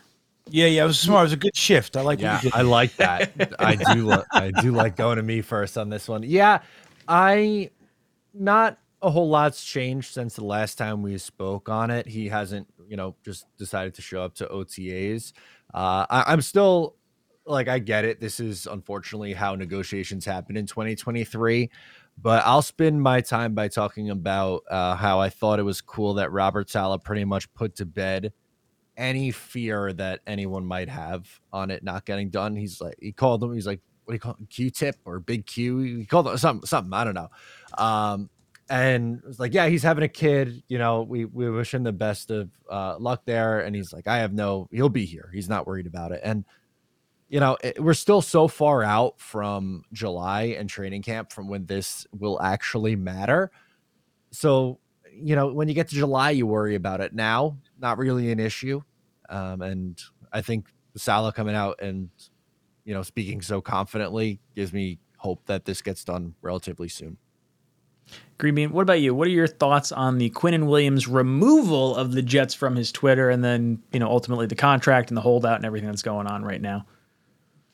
All right, let me just before I answer that, I want to let everybody know I've been collecting your comments. Like you know, we, we're doing it a little different. The uh, the T-shirt giveaway, we're collecting con- good comments because we don't have super chats or any of that sort of stuff. So I'm actually writing down the comments. It's this is a fantastic. I'm having the best time ever uh, writing down some of your fucking ridiculousness. Uh, so if you got a good comment and you put it out there, I'm I'm uh, I'm scouring uh, the chat for uh, t-shirt qualifiers. So and I'll I'll read a few of the finer ones later on when we do this, but it's fun. Uh, anyway, the Quinnen thing, you know. I talked about it a little bit last week with you guys. You know, we all talked about it a little bit, but um, I think it it really boils down to this new generation, man. You know what I mean? Like uh, an, an old head like myself, and I have my my uh, my group of old heads. We get together and we rah, rah, rah, we grumble about the you know the state of the world, and you know, and it, it's just I wish that they would all shut up. All right, I do. I wish we could just stop with this dramatic stuff. But the truth is, is that this is the way of the world right now. And I wouldn't be surprised if this was a negotiating tactic, uh, support, at minimum supported by the agent, if not even encouraged and designed uh, by agents to kind of stir that up. I think it was uh, on Matt O'Leary's, uh, maybe not well, this week didn't come out yet. So last week, I think it was when he talked about, and then right after that, on the heels, we get uh, a, a report of what Quinnen's asking for, you know, uh, 25 to 30 million. That more than likely came from the Jets, you know, hey, release this. This is, uh, you know, so there's a little back and forth, and they use the media to play this game. Quinnen taking his, uh, you know, uh, unfollowing the Jets and all that sort of stuff. I want to remind everybody it can be rectified in a matter of 30 seconds. He can do all of it Facebook, Instagram, Twitter he can refollow in less than a minute. Boop, bop, beep, boop, and that's all done. It's over. You know what I mean? So it doesn't mean anything. There's nothing substantial. He didn't burn the, you know, physically burn the bridge. He can't get, you know, he's not stuck on the other side of the of the raging river. There's none of that. It's just a click on Instagram. Like that's all it is. And uh, I think that it's it's by design. And look, in, in his instance, let's not forget, man, uh, he's one of the premier defensive tackles in the AFC right now, if not the NFL, right? Uh, he's largely, you know, widely considered, uh, you know, maybe right behind Aaron Donald at this moment. This is his time to get the contract. He's going to go into his fifth year with zero security. They all do this. They want some security. He theoretically he could come out, blow his knee out, and then never get a second contract and end up playing for vet minimum. This is the time. This is the contract that he's all but insured. Go for it, dude. Get your money.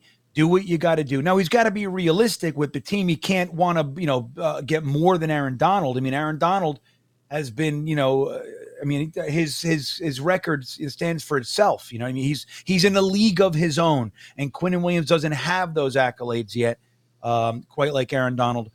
But I think this is the time where he should be putting his foot down and saying, dude, I'm not playing another snap until I get my contract. It sucks for us. I wish Joe Douglas just kind of took care of it last year before the other defensive tackles got their money. Maybe we could have got him for 23 or something like that. Ain't happening. He's going to get 25, uh, maybe a little bit more. Um, and I think that uh, it'll all get done. I'm not really worried, albeit I wish it would happen. My concern is that he goes into training camp, you know, halfway through and he's not in football shape and that injury stuff, he pulls a hammy. I don't want to see that scenario play out. That's more my concern. Uh, than the idea that he won't be here. You know, the trades, all the trade, these all these articles came out with potential trading partners. I'm like, where the fuck did that come from? Like, what is this? What happened? He's a tweet. You know what I mean? That's all it is. But that's the world we live in, man, and we can choose to react uh, or not react any way that we want to. If you're looking for a reason to get upset, the Jets will give it to you. Um, and uh, you know that's kind of where it is. I'm not really all that worried. Yeah, I don't see any situation where Quinnen Williams is not a Jet this year and next year. Like at the very least, like worst case scenario, like let's say this contract doesn't get done, like we're gonna keep him for these runs with Aaron Rodgers at the very least. But Quinnen deserves to get paid. He's absolutely balled out. We saw what his numbers were like with you know far less snaps than the other guys in his class that got paid. So it stands to reason if you see him for a little bit more, or maybe um, in more pass rush situations, because obviously the Jets being behind in a few games, that kind of eliminates that ability to sack the quarterback when it's being handed off to the running back. I think Quinnen is really poised for a big year. I think he knows it. I think the Jets know it. I think they're ultimately going to get this done. Matt, any more thoughts on Quinnen Williams? Yeah, you're right. They they know that he is super important to this defense. He's coming off a monster year. You drafted him. He's done everything right. They'll pay him. I'm not really worried about it. Uh, Greenbean, did we ever get a chance to talk about the primetime games that the Jets have? I know we, we did our panel on here the night of the schedule release, but uh, now that we've had, I guess, what it would be, two weeks of kind of like thinking about it, uh, Jets are hosting, or not hosting, but the Jets are going to have primetime games against the Bills, Chiefs, Chargers, Raiders, and Browns. Bills Monday night, Chargers Sunday night. Uh, sorry, Bills Monday night, Chiefs Sunday night, Chargers Monday night, Raiders uh, Sunday night, and then Browns uh, Thursday night, and then we also have the the 3 p.m. Black Friday game as well. What are your thoughts about the the primetime games coming up, and which one are you most excited about? Well, uh, should I? In honesty, I I don't love it. You know, I want my one o'clock games. Now I'm a creature of habit. So there's all that, right? Like I just I like it. It fits my schedule. It's like I can mow the lawn or something, you know what I mean, and get there for the game, and then I get to bed on time, and the whole is all that stuff, right? I like one o'clock football. Uh, that all said, I I have to say, you know, when the Jets were good back in uh, you know 2009 2010 or in the parcells years. It wasn't quite like this you know we didn't have some thursday football quite like it was you know whatever. But you know seeing the jets like beat the vikings i think that was a monday night game when brett Favre, you know he was our quarterback went over to the vikings and we beat him on a dwight Lowery pick six i think it was. But um you know that shit's exciting. And and there is something about that like that that that national spotlight uh, I like the idea of starting the season Monday night against the Bills at home. No, I mean it sucks I can't be there uh, because I've been at every opening game for the last four or five years. Uh, opening day, uh, so that's I'm I'm very saddened by that fact. I just I can't pull it together uh, for this one, so that's unfortunate. But as far as the Jets, uh, you know, and you know, playing, you know, the the the um, what's the word I'm looking for? Not the format, the uh whatever schedule, the stage, the stage, stage. Oh. you know. I didn't know where you're going. going. No, like, I had no clue.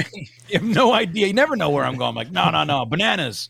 You know, um, but so I, I think it's cool, man. I think, you know, the Jets, we showed last year we were close. We were in a team on the ascend. We couldn't get it together. We were a quarterback down. Um, our defense was holding teams to one touchdown, no touchdowns, and we were still losing. Um, and we added one of the best quarterbacks in NFL history, uh, who threw for almost 4,000 yards, 26 touchdowns last year. Um, so I think there's a lot of reason for this excitement. And I think it's an opportunity to kind of, as we attempt to change the culture and change the narrative and give us something to be proud of for once, And like, I mean, all these people, I mean, dude, it's been 12 years. There are 20 something year old fans who've never known the Jets as anything but the, but the whipping boy of the league. You know what I mean? Like that's what we are. So it's an, it's, it's an, it accelerates that opportunity to kind of show the world that we're here to lose our foot in your ass. And I think that's exciting as long as we can do it. The worst thing in the world is to be like the Jaguars make it to the AFC championship game. They get a bunch of primetime games and then they win four games. You know what I mean? That's the worst when you're on Monday night and Sunday and you're the worst team in the league. Like that shit sucks. I, I got to admit, I'm still damaged PTSD Jets fan, and I still think about that stuff. That said, I'm all bought in and I believe in this team. So I think it's going to be exciting uh, to rework my schedule and figure out how to watch these games at night. You know, Thursday nights are the worst, but uh, we'll figure it out. It's going to be exciting to watch our team uh, with the rest of the league and show them, hey, we're, we mean business. Uh, not to mention, we just heard news, what was it, yesterday about the league saying you can now flex Thursday night games with 28 days notice beforehand. Like that's great for the NFL. It's great for, you know, revenue and sponsors, but it's a real kick in the balls to any fans that were planning to attend the game and now have to change flights or change uh, you know, accommodations because you've yeah. now flexed them out of Thursday night or into like a different day of the week. Matt, what are your thoughts on that? I hate the idea of being able to flex uh, a game into Thursday night or out of Thursday night. And just for that reason, like you said, you don't know what someone's situation is. That's the one game a year they're able to go to. They have it planned out. Oh, we got, you know, we're going on a flight, we're taking a drive, we're doing whatever to get to the stadium to see, you know, whatever team. And it's, ah, moves it to Sunday. It's like, well, now, like, you're screwed. Um, it, it does a really bad job um, by the fans, but I think the NFL's kind of shown time and time again they don't really care about their fans all that much. Yeah, no, it's all about the money. It's all about that bottom line. I think that's I'm gonna die on this hill, but I think that's why the Rodgers trade happened now instead of a little bit later oh. into the season. We wouldn't have to worry about a calf injury because he wouldn't be here yet. We'd have an extra two draft picks, or we'd have a tackle plus we'd have a second round pick. I need to get off my crying. Living fit. in the past, man. oh, it is what it is. I don't know what to tell you. Um, oh, I saw a good comment in here. Where did I see it? Oh, hater says uh, the holdup on the Quinnen contract appears to be about length. I believe Quinnen and Nicole are seeking three years. Joe may want five or six. What say you? I completely agree. I do think Quinnen wants the lower con- or wants the fewer amount of years in terms of contract because he's going to be able to cash in again in just two, three years' time, especially because the salary cap is going to explode this next offseason with the TV contracts kicking in, all the streaming deals that are going to happen. Like, it's to a young player's benefit, especially if they play a position that, you know, isn't stereotypically uh, a highly injured position. Like when you're talking about, you know, cornerbacks, running backs, wide receivers, like guys that could could put a bad juke on, they lose an ACL for like the season. Like I, I feel like you don't necessarily see those types of injuries. Now I guess you do have those like the Achilles fear with the the high burst guys like like Lawson and stuff, but with Quinnen and his age, I think him getting a shorter contract makes the most sense. And if I'm Douglas, like, hey, if I'm paying you a premium of $25 million a year, when I have you under contract for the next three years at $18 million a year, why am I going to give you, on top of that $7 million raise per season, the benefit of having a shorter term contract. Like if I'm giving you that premium, I want extra years to make it worth our, our while on that side of things too. Like I have no problem paying you. I'll even give you more guaranteed money to give you the extended years. Like I think that's where the middle ground could be with the Quinnen Williams contract. Uh, Greenby, did you hear this and about the the length of contract and what are your kind of thoughts on on if it's the years, not necessarily the dollars? Yeah, I think that would be uh, something that could be a sticking point. You know, I mean, I think it's realistic uh, to believe that's the case. I think it's more than likely has to do with the money as well. You know what I mean? Maybe the mm. actual number, uh, not just the years, but I'm sure the years are a part of it. Um, so Quinnen seeking a, a lesser deal as far as this report goes. That could make some sense too, because you know then he can get a potentially you know a, another contract that's that big uh, you know, that's where it kind of gets away from me a little bit. Like, all right, you're going to get 25 million a year, let's say, uh, for four years, or we get it for three years, and then we can get a bigger one. Like I don't know. I think uh, how much you know, how much are we going to let that dictate everything? Like, is that all that matters anymore? Like I, I don't know. I think if the team's willing to lock you up for four years, five years at 25, 26 million dollars a year, take it, man, and move on. Like what are you know what what, what are we talking about here? Um, but that's me. I mean, it's all this is beyond me anyway. I'm going to share with you guys. I don't think I'll ever make $25 million. I mean, I've been working my ass off for a long time. I still haven't reached that, that, that, that, that number, uh, and collectively. So, you know, it's kind of out of my sphere of, I can't, I can't really relate, you know, but at the same time, I feel pretty strongly that 25 million a year for four years is pretty good. It's pretty good. Um, but I get it. And, uh, I could see that being the sticking point. Um, which is interesting because usually the the team like what with Lamar Jackson, the the team wanted shorter years and Lamar wanted to lock in longer years. Mm-hmm. So it's interesting to see at it. premium dollars too. It's like like it was premium dollars and years as opposed to like yeah, you know maybe yeah. lesser money or something like that or yeah, like you say to Quinnen, like all right, look, you want the three year contract, we want to lock you up for five years. Um, you want three years, we give you less.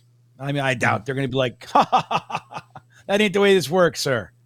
Um, but he's going to get his money, and um, I know I'd like to see him as I'd like to see him with a four year contract because that would make Quinnen Williams a Jet for eight years, uh, and I can buy a friggin' jersey. You know, that's what I'm. That's really what I'm. That's my motivation. I just want a fucking jersey. Somebody that's oh, here dude. for more than two seasons. You know? I, I bit the bullet. I, I ordered a Rodgers jersey. I got my I found that like gray jersey with like the green letter. I was like, that's kind of cool. That's different. I'm gonna get that one. Maybe I won't have bad luck with the uh, the quarterback. I didn't buy it. Well, I guess I sort of bought a Zach Wilson jersey. I bought like a knockoff Zach Wilson jersey. I was like, ah, maybe this is what's doing it. I bought the Darnold jersey, you know, the legit one, and bit me in the butt. Uh, Matt, what are your thoughts on the Quinnen Williams contract and possibly the years being the issue more so than the uh, the dollars?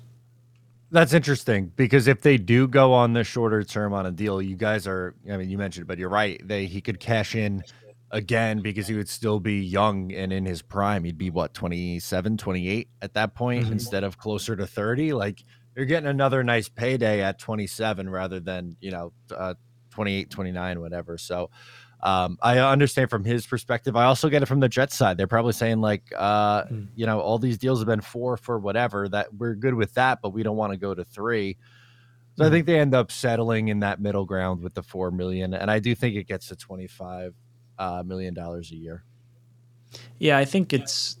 I think there's a, a, level of confidence that that puts in the player as well. Not to mention, I, I think he's clearly at least better than the guys that recently got paid.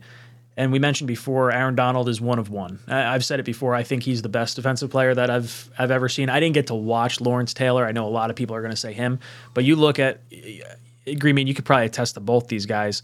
But Aaron Donald, defensive rookie of the year, he's been an All Pro like seven of nine seasons. I think he's been to the Pro Bowl every single one of his seasons. Um, just a decorated career. I think he's three time defensive player of the year too. Like the only player to ever do that like when we talk about Quinnen Williams getting the second largest contract, it's very clearly because Aaron Donald is just a freak. like he's he is so far beyond any other defensive tackle that we've seen in a very very long time. Uh, Green Bean, what are your thoughts on? I guess Aaron Donald maybe versus Lawrence Taylor. Uh, Lawrence Taylor I'm with it. I think Aaron Donald is in a league of his own. I, I, really do. And I don't think too many people argue that. He's just so ridiculously special. And you can see it, you know, um, on the field. I mean, he, he's, he's, you know what? Even in this Super Bowl, right? Like it was him that, like, he's the, he's not just a stat compiler. Like he knows how to do it at the right moment. Like there, he has all that stuff, which Quinnen has too. Um, but you know, Aaron Donald, I think, like you said, rookie of the year, all you know, numerous All Pros. Quinnen, he's getting there. Who knows? Maybe from here on out, he's an All Pro every year. Who who knows, right? And he, I think, he can do that. But Aaron Donald is still different. Lawrence Taylor, on the other hand, as much as I hate to say it, I mean, enough time has elapsed that I can speak freely. I hated Lawrence Taylor like I hated few other players. And he almost ran me over at the Giants practice one year at Fairleigh Dickinson before the before the Jets took over that facility and made it one Jets drive. Um, the the Giants used to practice there, and I used to go out there with my dad because it was only 20 minutes from my house. Um, so, but he almost ran me. He almost killed me. I mean, for real. And he just didn't even. He was like, "What's up, dude?" Like he, it was like nothing. You know what I mean? I've run into Lawrence Taylor numerous times in my life. But as far as so, this is what what he he's a two time Super Bowl champion. He's a NFL MVP 86, three time NFL Defensive Player of the Year. So he's defensive Oh, okay. MVP. He was an MVP. Um, defensive rookie of the year, eight time first team All Pro, second team uh, All Pro, two more years, 10 time Pro Bowler, sack leader 86, all decade team, you know, all those kinds of things. He's in the Ring of Honor. Uh, two times That's when you were able to, to to do a bunch of lines of coke. I feel like there wasn't as much drug testing going was. on then. lot- yeah. I'll tell you what, cocaine. You know, if you if you handle it right, it can it can be a it can be a help a helper. Um, not for me. I, I didn't do I didn't get that response. I turned into Nah, a- don't like it. Just love the way it smells. Yeah, that's right. I just want to smell it. Oh no. I don't do coke. I just like the way it smells. That's such a good one. Um, but I mean, LT quite literally changed the game. I don't know if Aaron Donald is doing that. Like, and like it seems so second nature to us now with that swipe of the quarterback's hand, but nobody did that.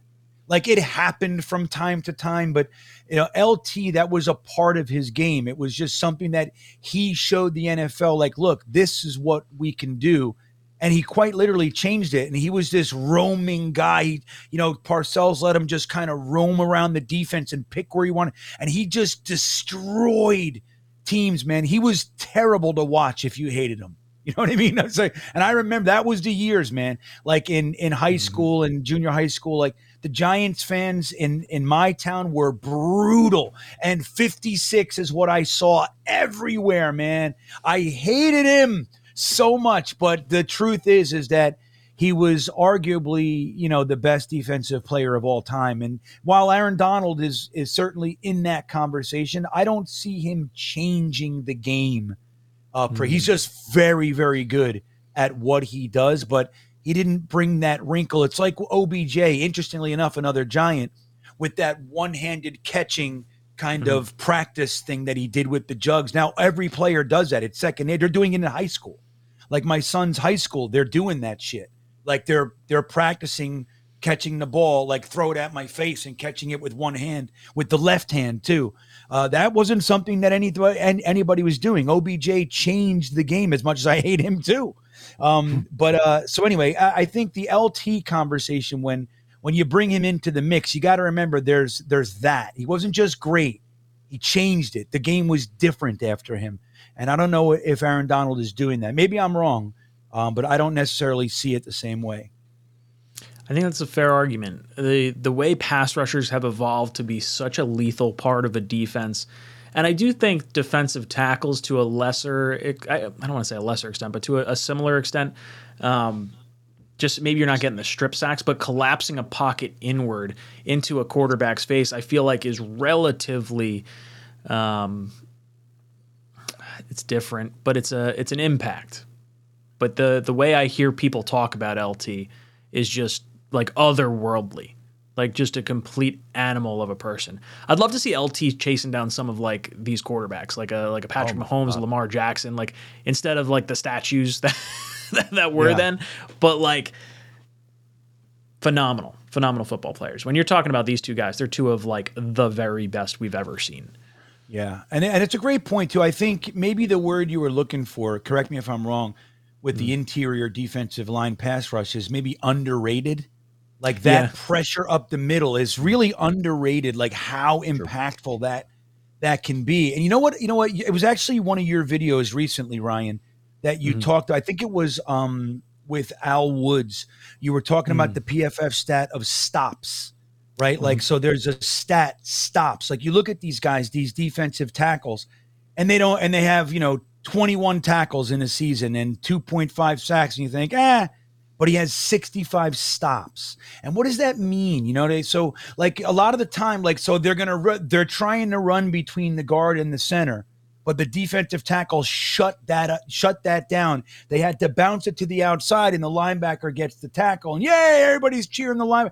But that doesn't happen without the defensive tackle, and it goes unnoticed by the average fan, and and really a lot of even stat guys they don't even look at it. It's like who made the tackle, and the fact that PFF started to at least, and I'm not the biggest PFF guy, as many of you know, um, but they started collecting that stuff, and a guy like Al Woods yeah, sure, he had 30, I think it was 34 tack, 39 tackles, something like that, but he had 60 something stops, and that shows his real impact.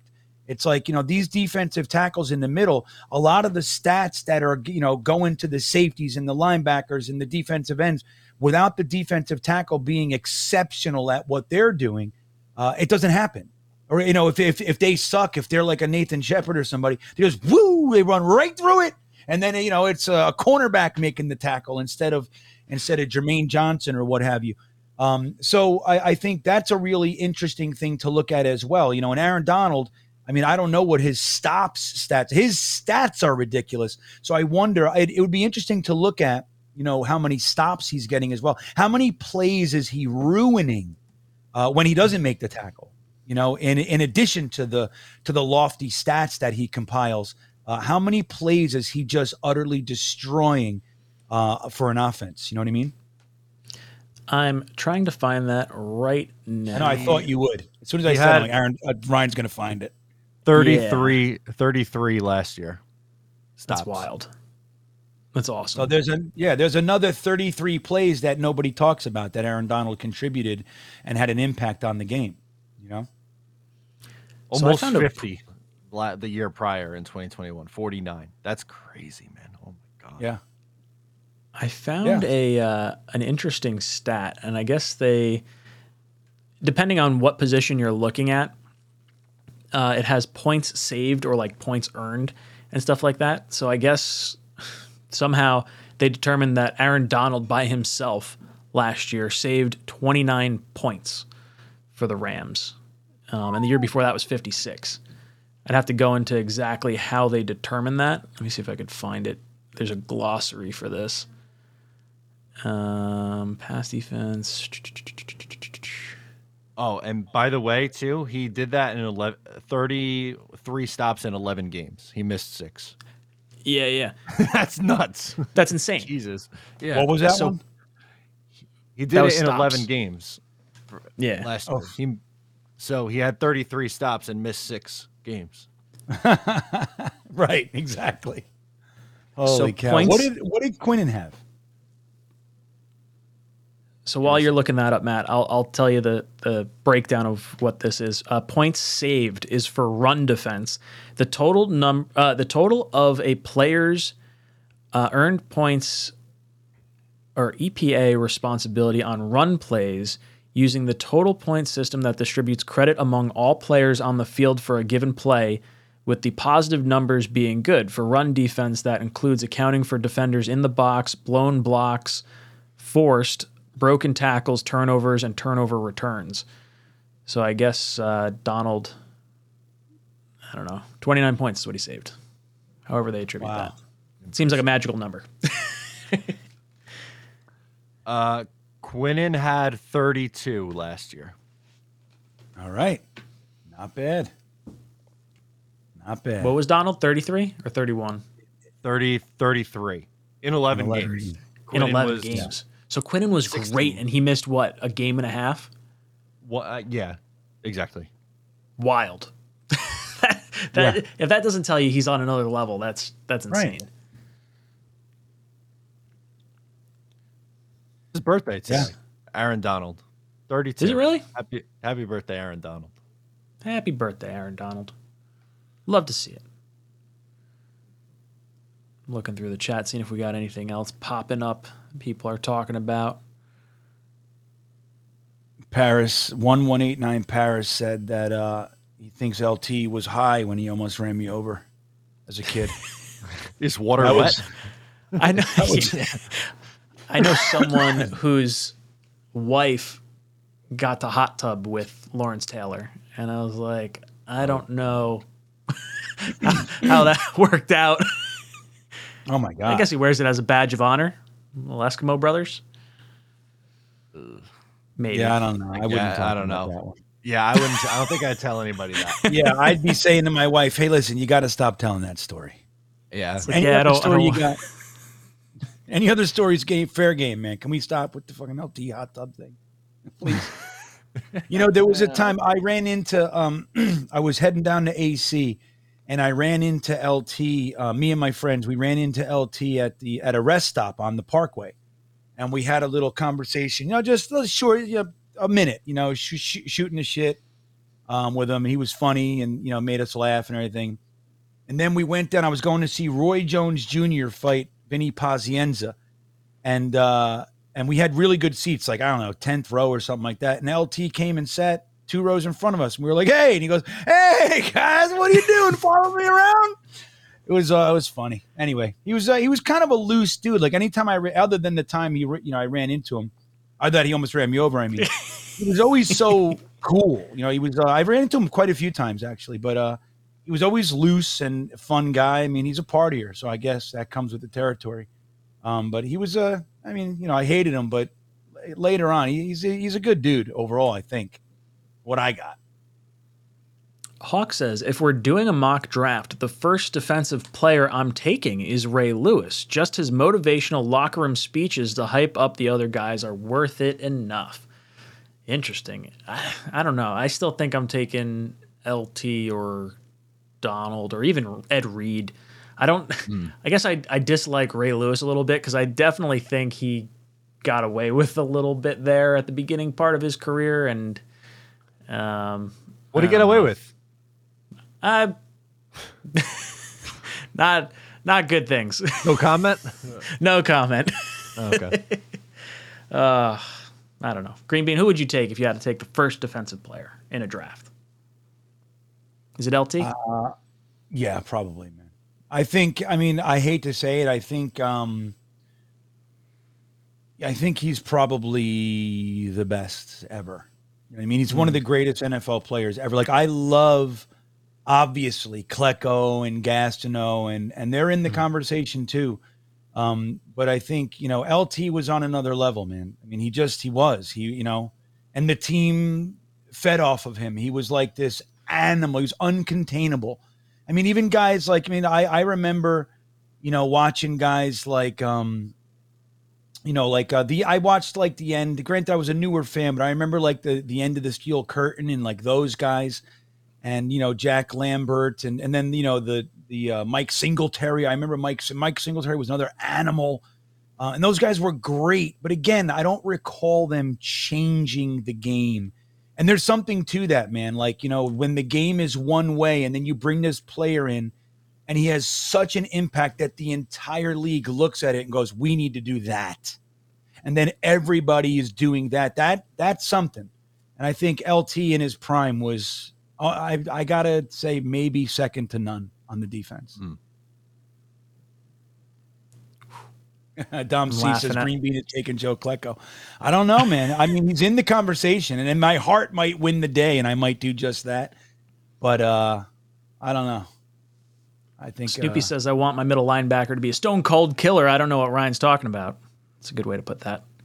yeah, kill it. Uh, Phil says Deion Sanders dominated. That's a great one too Yeah, for a defensive player. I Deion would say- I- Sanders.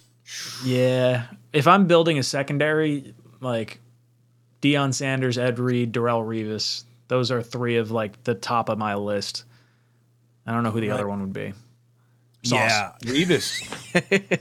Re- no, Re- yeah. you, got, you, got, you got Revis, you got Ed Reed, you got uh, Deion Sanders, and Sauce on the other side. Yeah. Sure, What about same like, conversation? Yeah, like uh, or like for strong safety, man, like Ronnie Lott, dude. There's nothing like him. Yeah, I guess if you were going like a, a thumper in the middle of the field, uh, you know, any of those. He those got his picks crafty too. I got to look that up. I, I want to look at his stats. Ronnie gonna Lott. go- Sorry, go. Polamalu, I hear people saying. Oh, Polamalu's another one. Holy shit, dude. He was so I love saying annoyingly polar good. like the old Head and Shoulders commercials. I was talking about that, like I think today at work. We were kind of joking about it. Dude, Ryan, Ronnie weird Lott thing to has about. Ronnie Lott has 63 interceptions. Holy hell, that's nuts. Yeah, nine postseason interceptions, uh, interceptions, eight All Pro, 10, 10 Pro Bowls. I mean, even when he came to the Jets, I couldn't believe like that first year of free agency in 92. It was like, you know, they fought for free agency. Everybody thought it was the end of the NFL.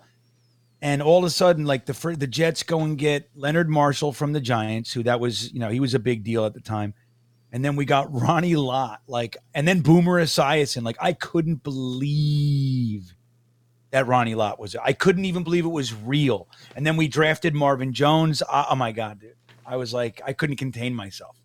Um, Ronnie Lott was still good, but dude, that guy, he was on another level too, man. As far as like strong safeties go, um, I mean, he would knock your head off, and he was a threat to pick the ball off. He was like a all around, you know, he was terror. He was terrifying for offenses back there.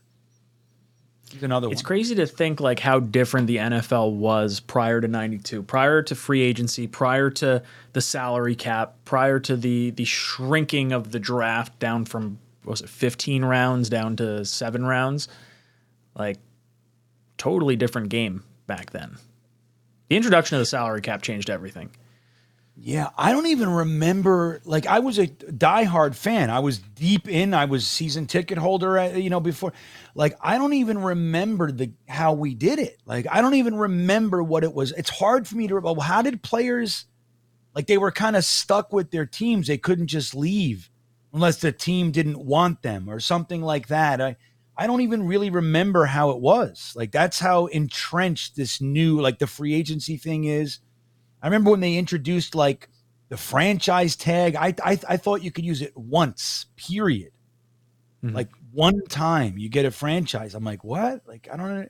I remember it was like so foreign, and now it's like so ingrained. I can't even remember what the NFL was like before that. It's weird. Uh, Yankee Jet says, "What do you guys think of the new fair catch rule?" So did you guys see that? Uh, it's I guess all f- is it all fair catches go out to the 25 now on kickoffs? Is that what it is? On a Something kickoff, like that. yeah. So like if you fair catch a like a pooch punt, does that put you back to the 25? Uh, I'm pulling up the exact wording on it now, but uh, do- do- okay. The NFL, the new rule specifies that the fair catch off a free kick, safety, or kickoff must occur behind the team's 25 yard line in order for the ball to be placed at the 25. So if someone punts it down to the hmm. three and you fair catch it, you're getting the ball at the 25. That, That that's sucks. taking away a kicker or punter who does a great job. You That is know, fucking bullshit. it's Yeah, That's That is ridiculous. a dumb rule, everybody. Why? Yeah. I mean, I I would tell my kick returner, no matter what, call a fair catch. Like you're Right, always yeah. the 25 is try? always going to be better for the most part. Like like very rarely are they getting past the 25 at this point. And you're telling me you can like protect everyone's body as well? Yeah. Let's do it. They that. might as well just not do the kickoffs. They might as Agreed. just I've been saying that for years. At this point. get I want get rid of the kickoffs. Let's make it uh you know either just give it to them on the 25. I feel like right now it's more of a ceremonial thing than anything else. Like the the only kickoff that really matters at this point now is like the kickoff at the Super Bowl when all the flashes go off and everything. But other than that, it's like ridiculous. Wait, but that's only on kickoffs, not punts. Yes. Correct. Matt said right, safeties and kickoffs. All right. Well, that's a little better. But Yeah, still, but not man, by if much. The kicker, Like but think if, it- about if it it. goes If to the kicker 24 chokes- and you call a fair catch, you're you're gaining a yard.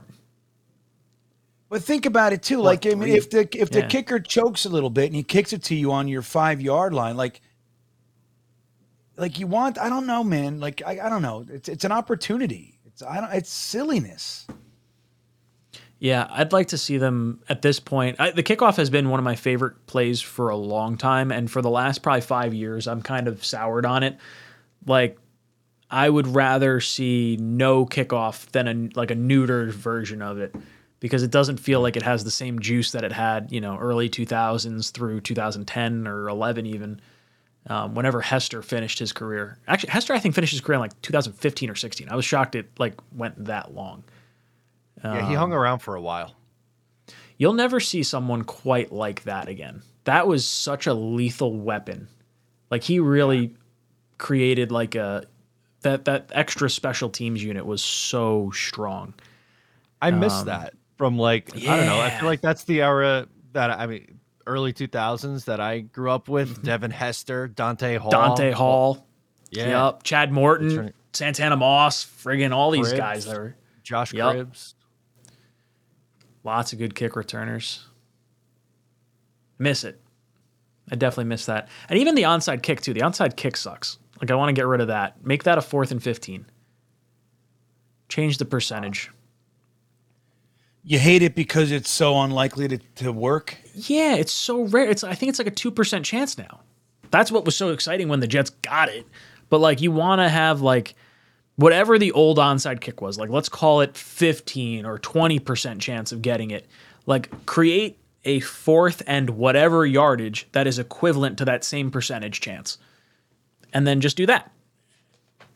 And then you just continue your drive Yeah. right? Like if you get the fourth and 15 or whatever it is, and you don't get it, okay, the other team's going the other way. If you get it, now it's first down. But where do they start the ball? That's the thing with The same. The- the- you kick it off, let's say the 30 or 35, whatever yard line you want to do. You have to gain 15 yards from wherever that kickoff would be.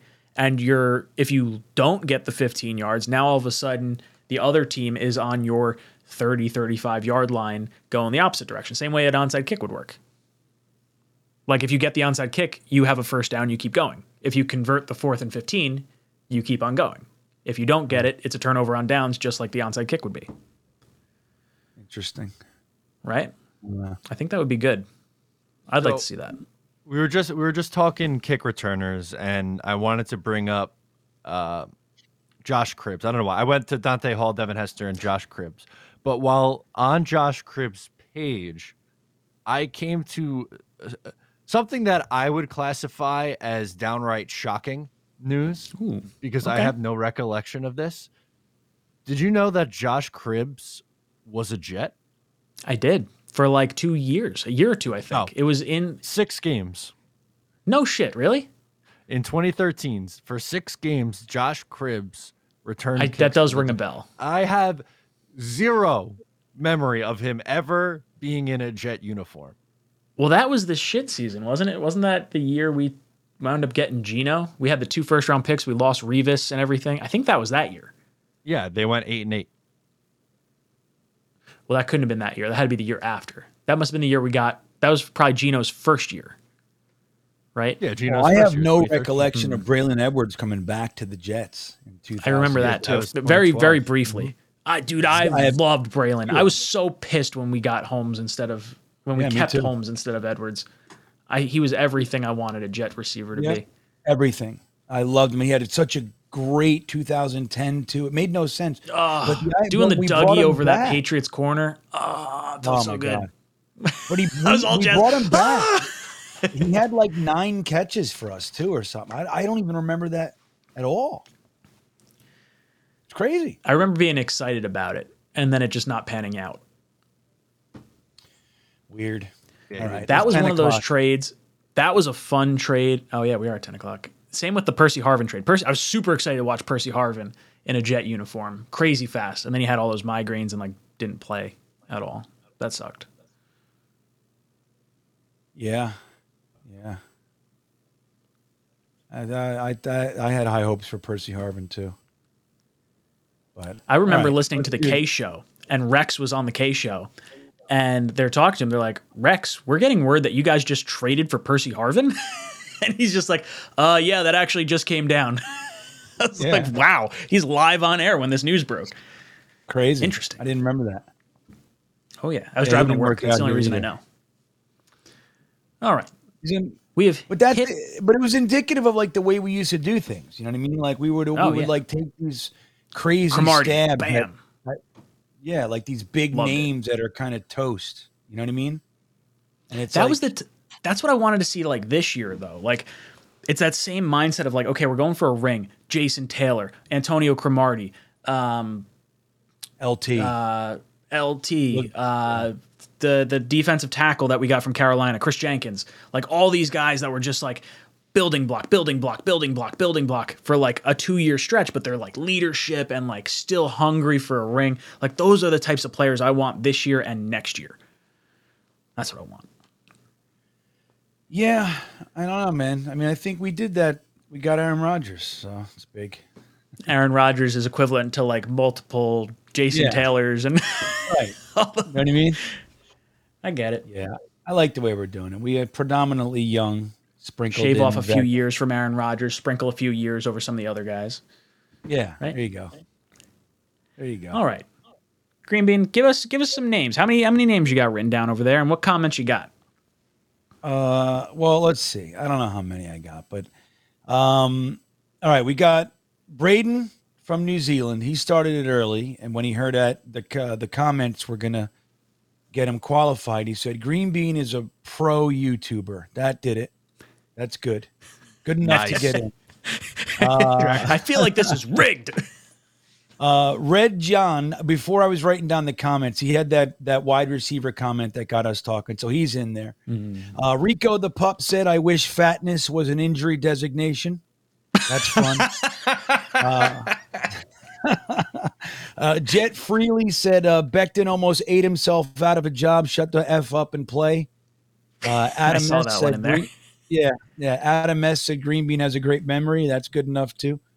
Um, King Blaze said Jets forever be on shrooms all day. That's good enough for me. um, uh, Basil Williams said Mims is better than he looked last season. That got me. That's good enough. I I'll take it. Uh, Tony Alexio, yeah, right. It's quality. Tony Alexio said, "I want Streveler as the backup." That's good. That's good enough. Uh, Dark Soldier, when we were talking about the Quinnen contract, said, "Thanks, Obama." That's good. That's good enough for me. I, lo- I love Uh, those memes. yeah, I know it's so good. Thanks, Obama. Uh, Jets forever makes it in with Ruck is greater than Kelce. That's Elite. good. love it. Facts. Yeah, you know why not? Uh, dirty old Walt, dirty old bastard Walt, who I think left, but he said one PN games are good because you get to, you can get rid of the stress of a loss before you go to bed. Uh, I agree. That's good. Uh, Jay Claus said premier money requires premier length of years. If he wants a shorter term, he gets less money. Uh, I'm with you there. And Paris, uh, one eight one one eight nine Paris said LT must have been high when Green Bean when he almost ran over Green Bean. So there you go. That's our list for tonight. And I don't know how many that is. So that's probably like a solid 50. I actually really enjoyed that. That was, we might have to do a little bit more of that at some point in the future. Yeah. That was fun. There were a few more, you know, um, guys I had on there, but I didn't write the comments down, so it is what it is. This is our list, but yeah, it's new. I didn't. I had to. It was it was developing as we went on, you know. We we had we got to get Nightbot back too. I feel lonely not seeing Nightbot pop Yeah. up in the, know, throughout the chat. right? Nightbot. I completely need forgot about that. That's what happens when you start a new channel and you're like, what did Yeah. we forget? I was trying to hit my keypad to uh, trigger the freeze bean thing and I couldn't. Oh, hey, it worked. Oh, there you go. Yay! Hey, Uh, sorry, Green. Can I get you back? There we go. Now he's yeah, back. there it is. Okay, it was cold. I- yeah, I was clicking things, Cold didn't in know what was going on. Now, Nightbot is a female, right? That's I. I don't know why I see Nightbot Sure. as a female. Yeah, why not? I miss her. I like it. having her around. We could we could have a her. Statistically speaking, like 0.5 percent of at least my viewers are female, so that could be one of the 0.5. Yeah. I I got up to uh, I think it was one percent. Wow, Yeah, I'm it's that a- I'm a- I'm silver a mania got going. That's right. I'm a looker, man. I attract the ladies. How All are right, we? let's Gonna, do okay, this so thing. I I got to go We- to we bed, gotta- man. Let's, we got to figure out how how are we going to pick a shirt? Who's gonna? Someone give us a number. Give us a number one Yeah. through 15. First number that pops up, one through 15 in the chat. There it is. All right. Let's see. What do we What do you mean see there it these. is? I haven't seen anything yet. 16. 16. 13. 16 is the number. Well, I thought there was only 15. Wait, There's only 15. So I don't know if there's only 15. Just count. Go back to the top. There's literally 15. I don't know how you did that, Ryan. That was Uh, purely a guess. 69. All right, so 13 it is, Dark Soldier. Uh, so no, you, you didn't win, but you're the guy that. Uh, all right, Jay Claus wins. Jay Claus. Jay Claus, you in the house? Let me see. Related to uh, Santa, actually, believe it or not. I don't know if you knew that. Oh, Yeah, fun fact. He knows what you've been doing. He sees you when you're sleeping. Creepy stuff. Jay Right, all reach creepy out to me. reach out to me, jetstalk247 at gmail.com. We'll get you one of our Talking Jets shirts. Uh, very, very excited to have you guys here. But let's go around our panel. Let's give our closing thoughts. Green Bean, any last words for the people out there? Um, I'm not doing an after hour show because if I did, I would have to be at work in the middle of it. Uh, so I gotta, I gotta go to bed. I don't know. I don't have anything going on. Thursday, thick of it. Seven o'clock on Thursday. O'Leary, anything you got going on? Yeah, new Just Jets tomorrow. We are talking about how the standard has changed for the New York Jets because of Aaron Rodgers, and I am here for it. Ooh, I'm excited. I'm excited. Boys and girls, uh, we've got a ticket group buy thing that we're kind of discussing right now. We got a few games we're kicking around here. So if you're interested in possibly going to a Jet game with the three of us, uh, you better stay tuned and, and hang out because uh, over the next few weeks, we will be dropping that news. So make sure you subscribe to make sure you get all our fun content. Hit that like button on the way out. Boys and girls, it's been a lot of fun hanging out with you tonight, but that is the end of our show. This is Jets Talk signing off. J E T I think every single person in this locker room is a competitor at the highest level. So yeah, when you feel as if your backs are against the wall, you never have to feel like you got to do it by yourself.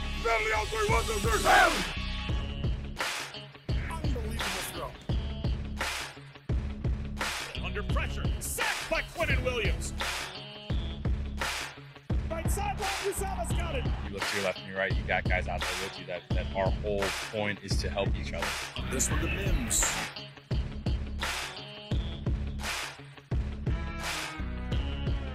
That's Corey Davis climbing the ladder. To be able to go out and, and lead these guys, just to know how hard these guys work and how important it is to them, and then you get that chance to, to lead them. Everything that happened that needed to happen for us, it almost felt like kind of like a sign, like get like a second chance almost. Gets extra pushes. Running left. Maybe a little extra life to breathe in the locker. Touchdown Jets.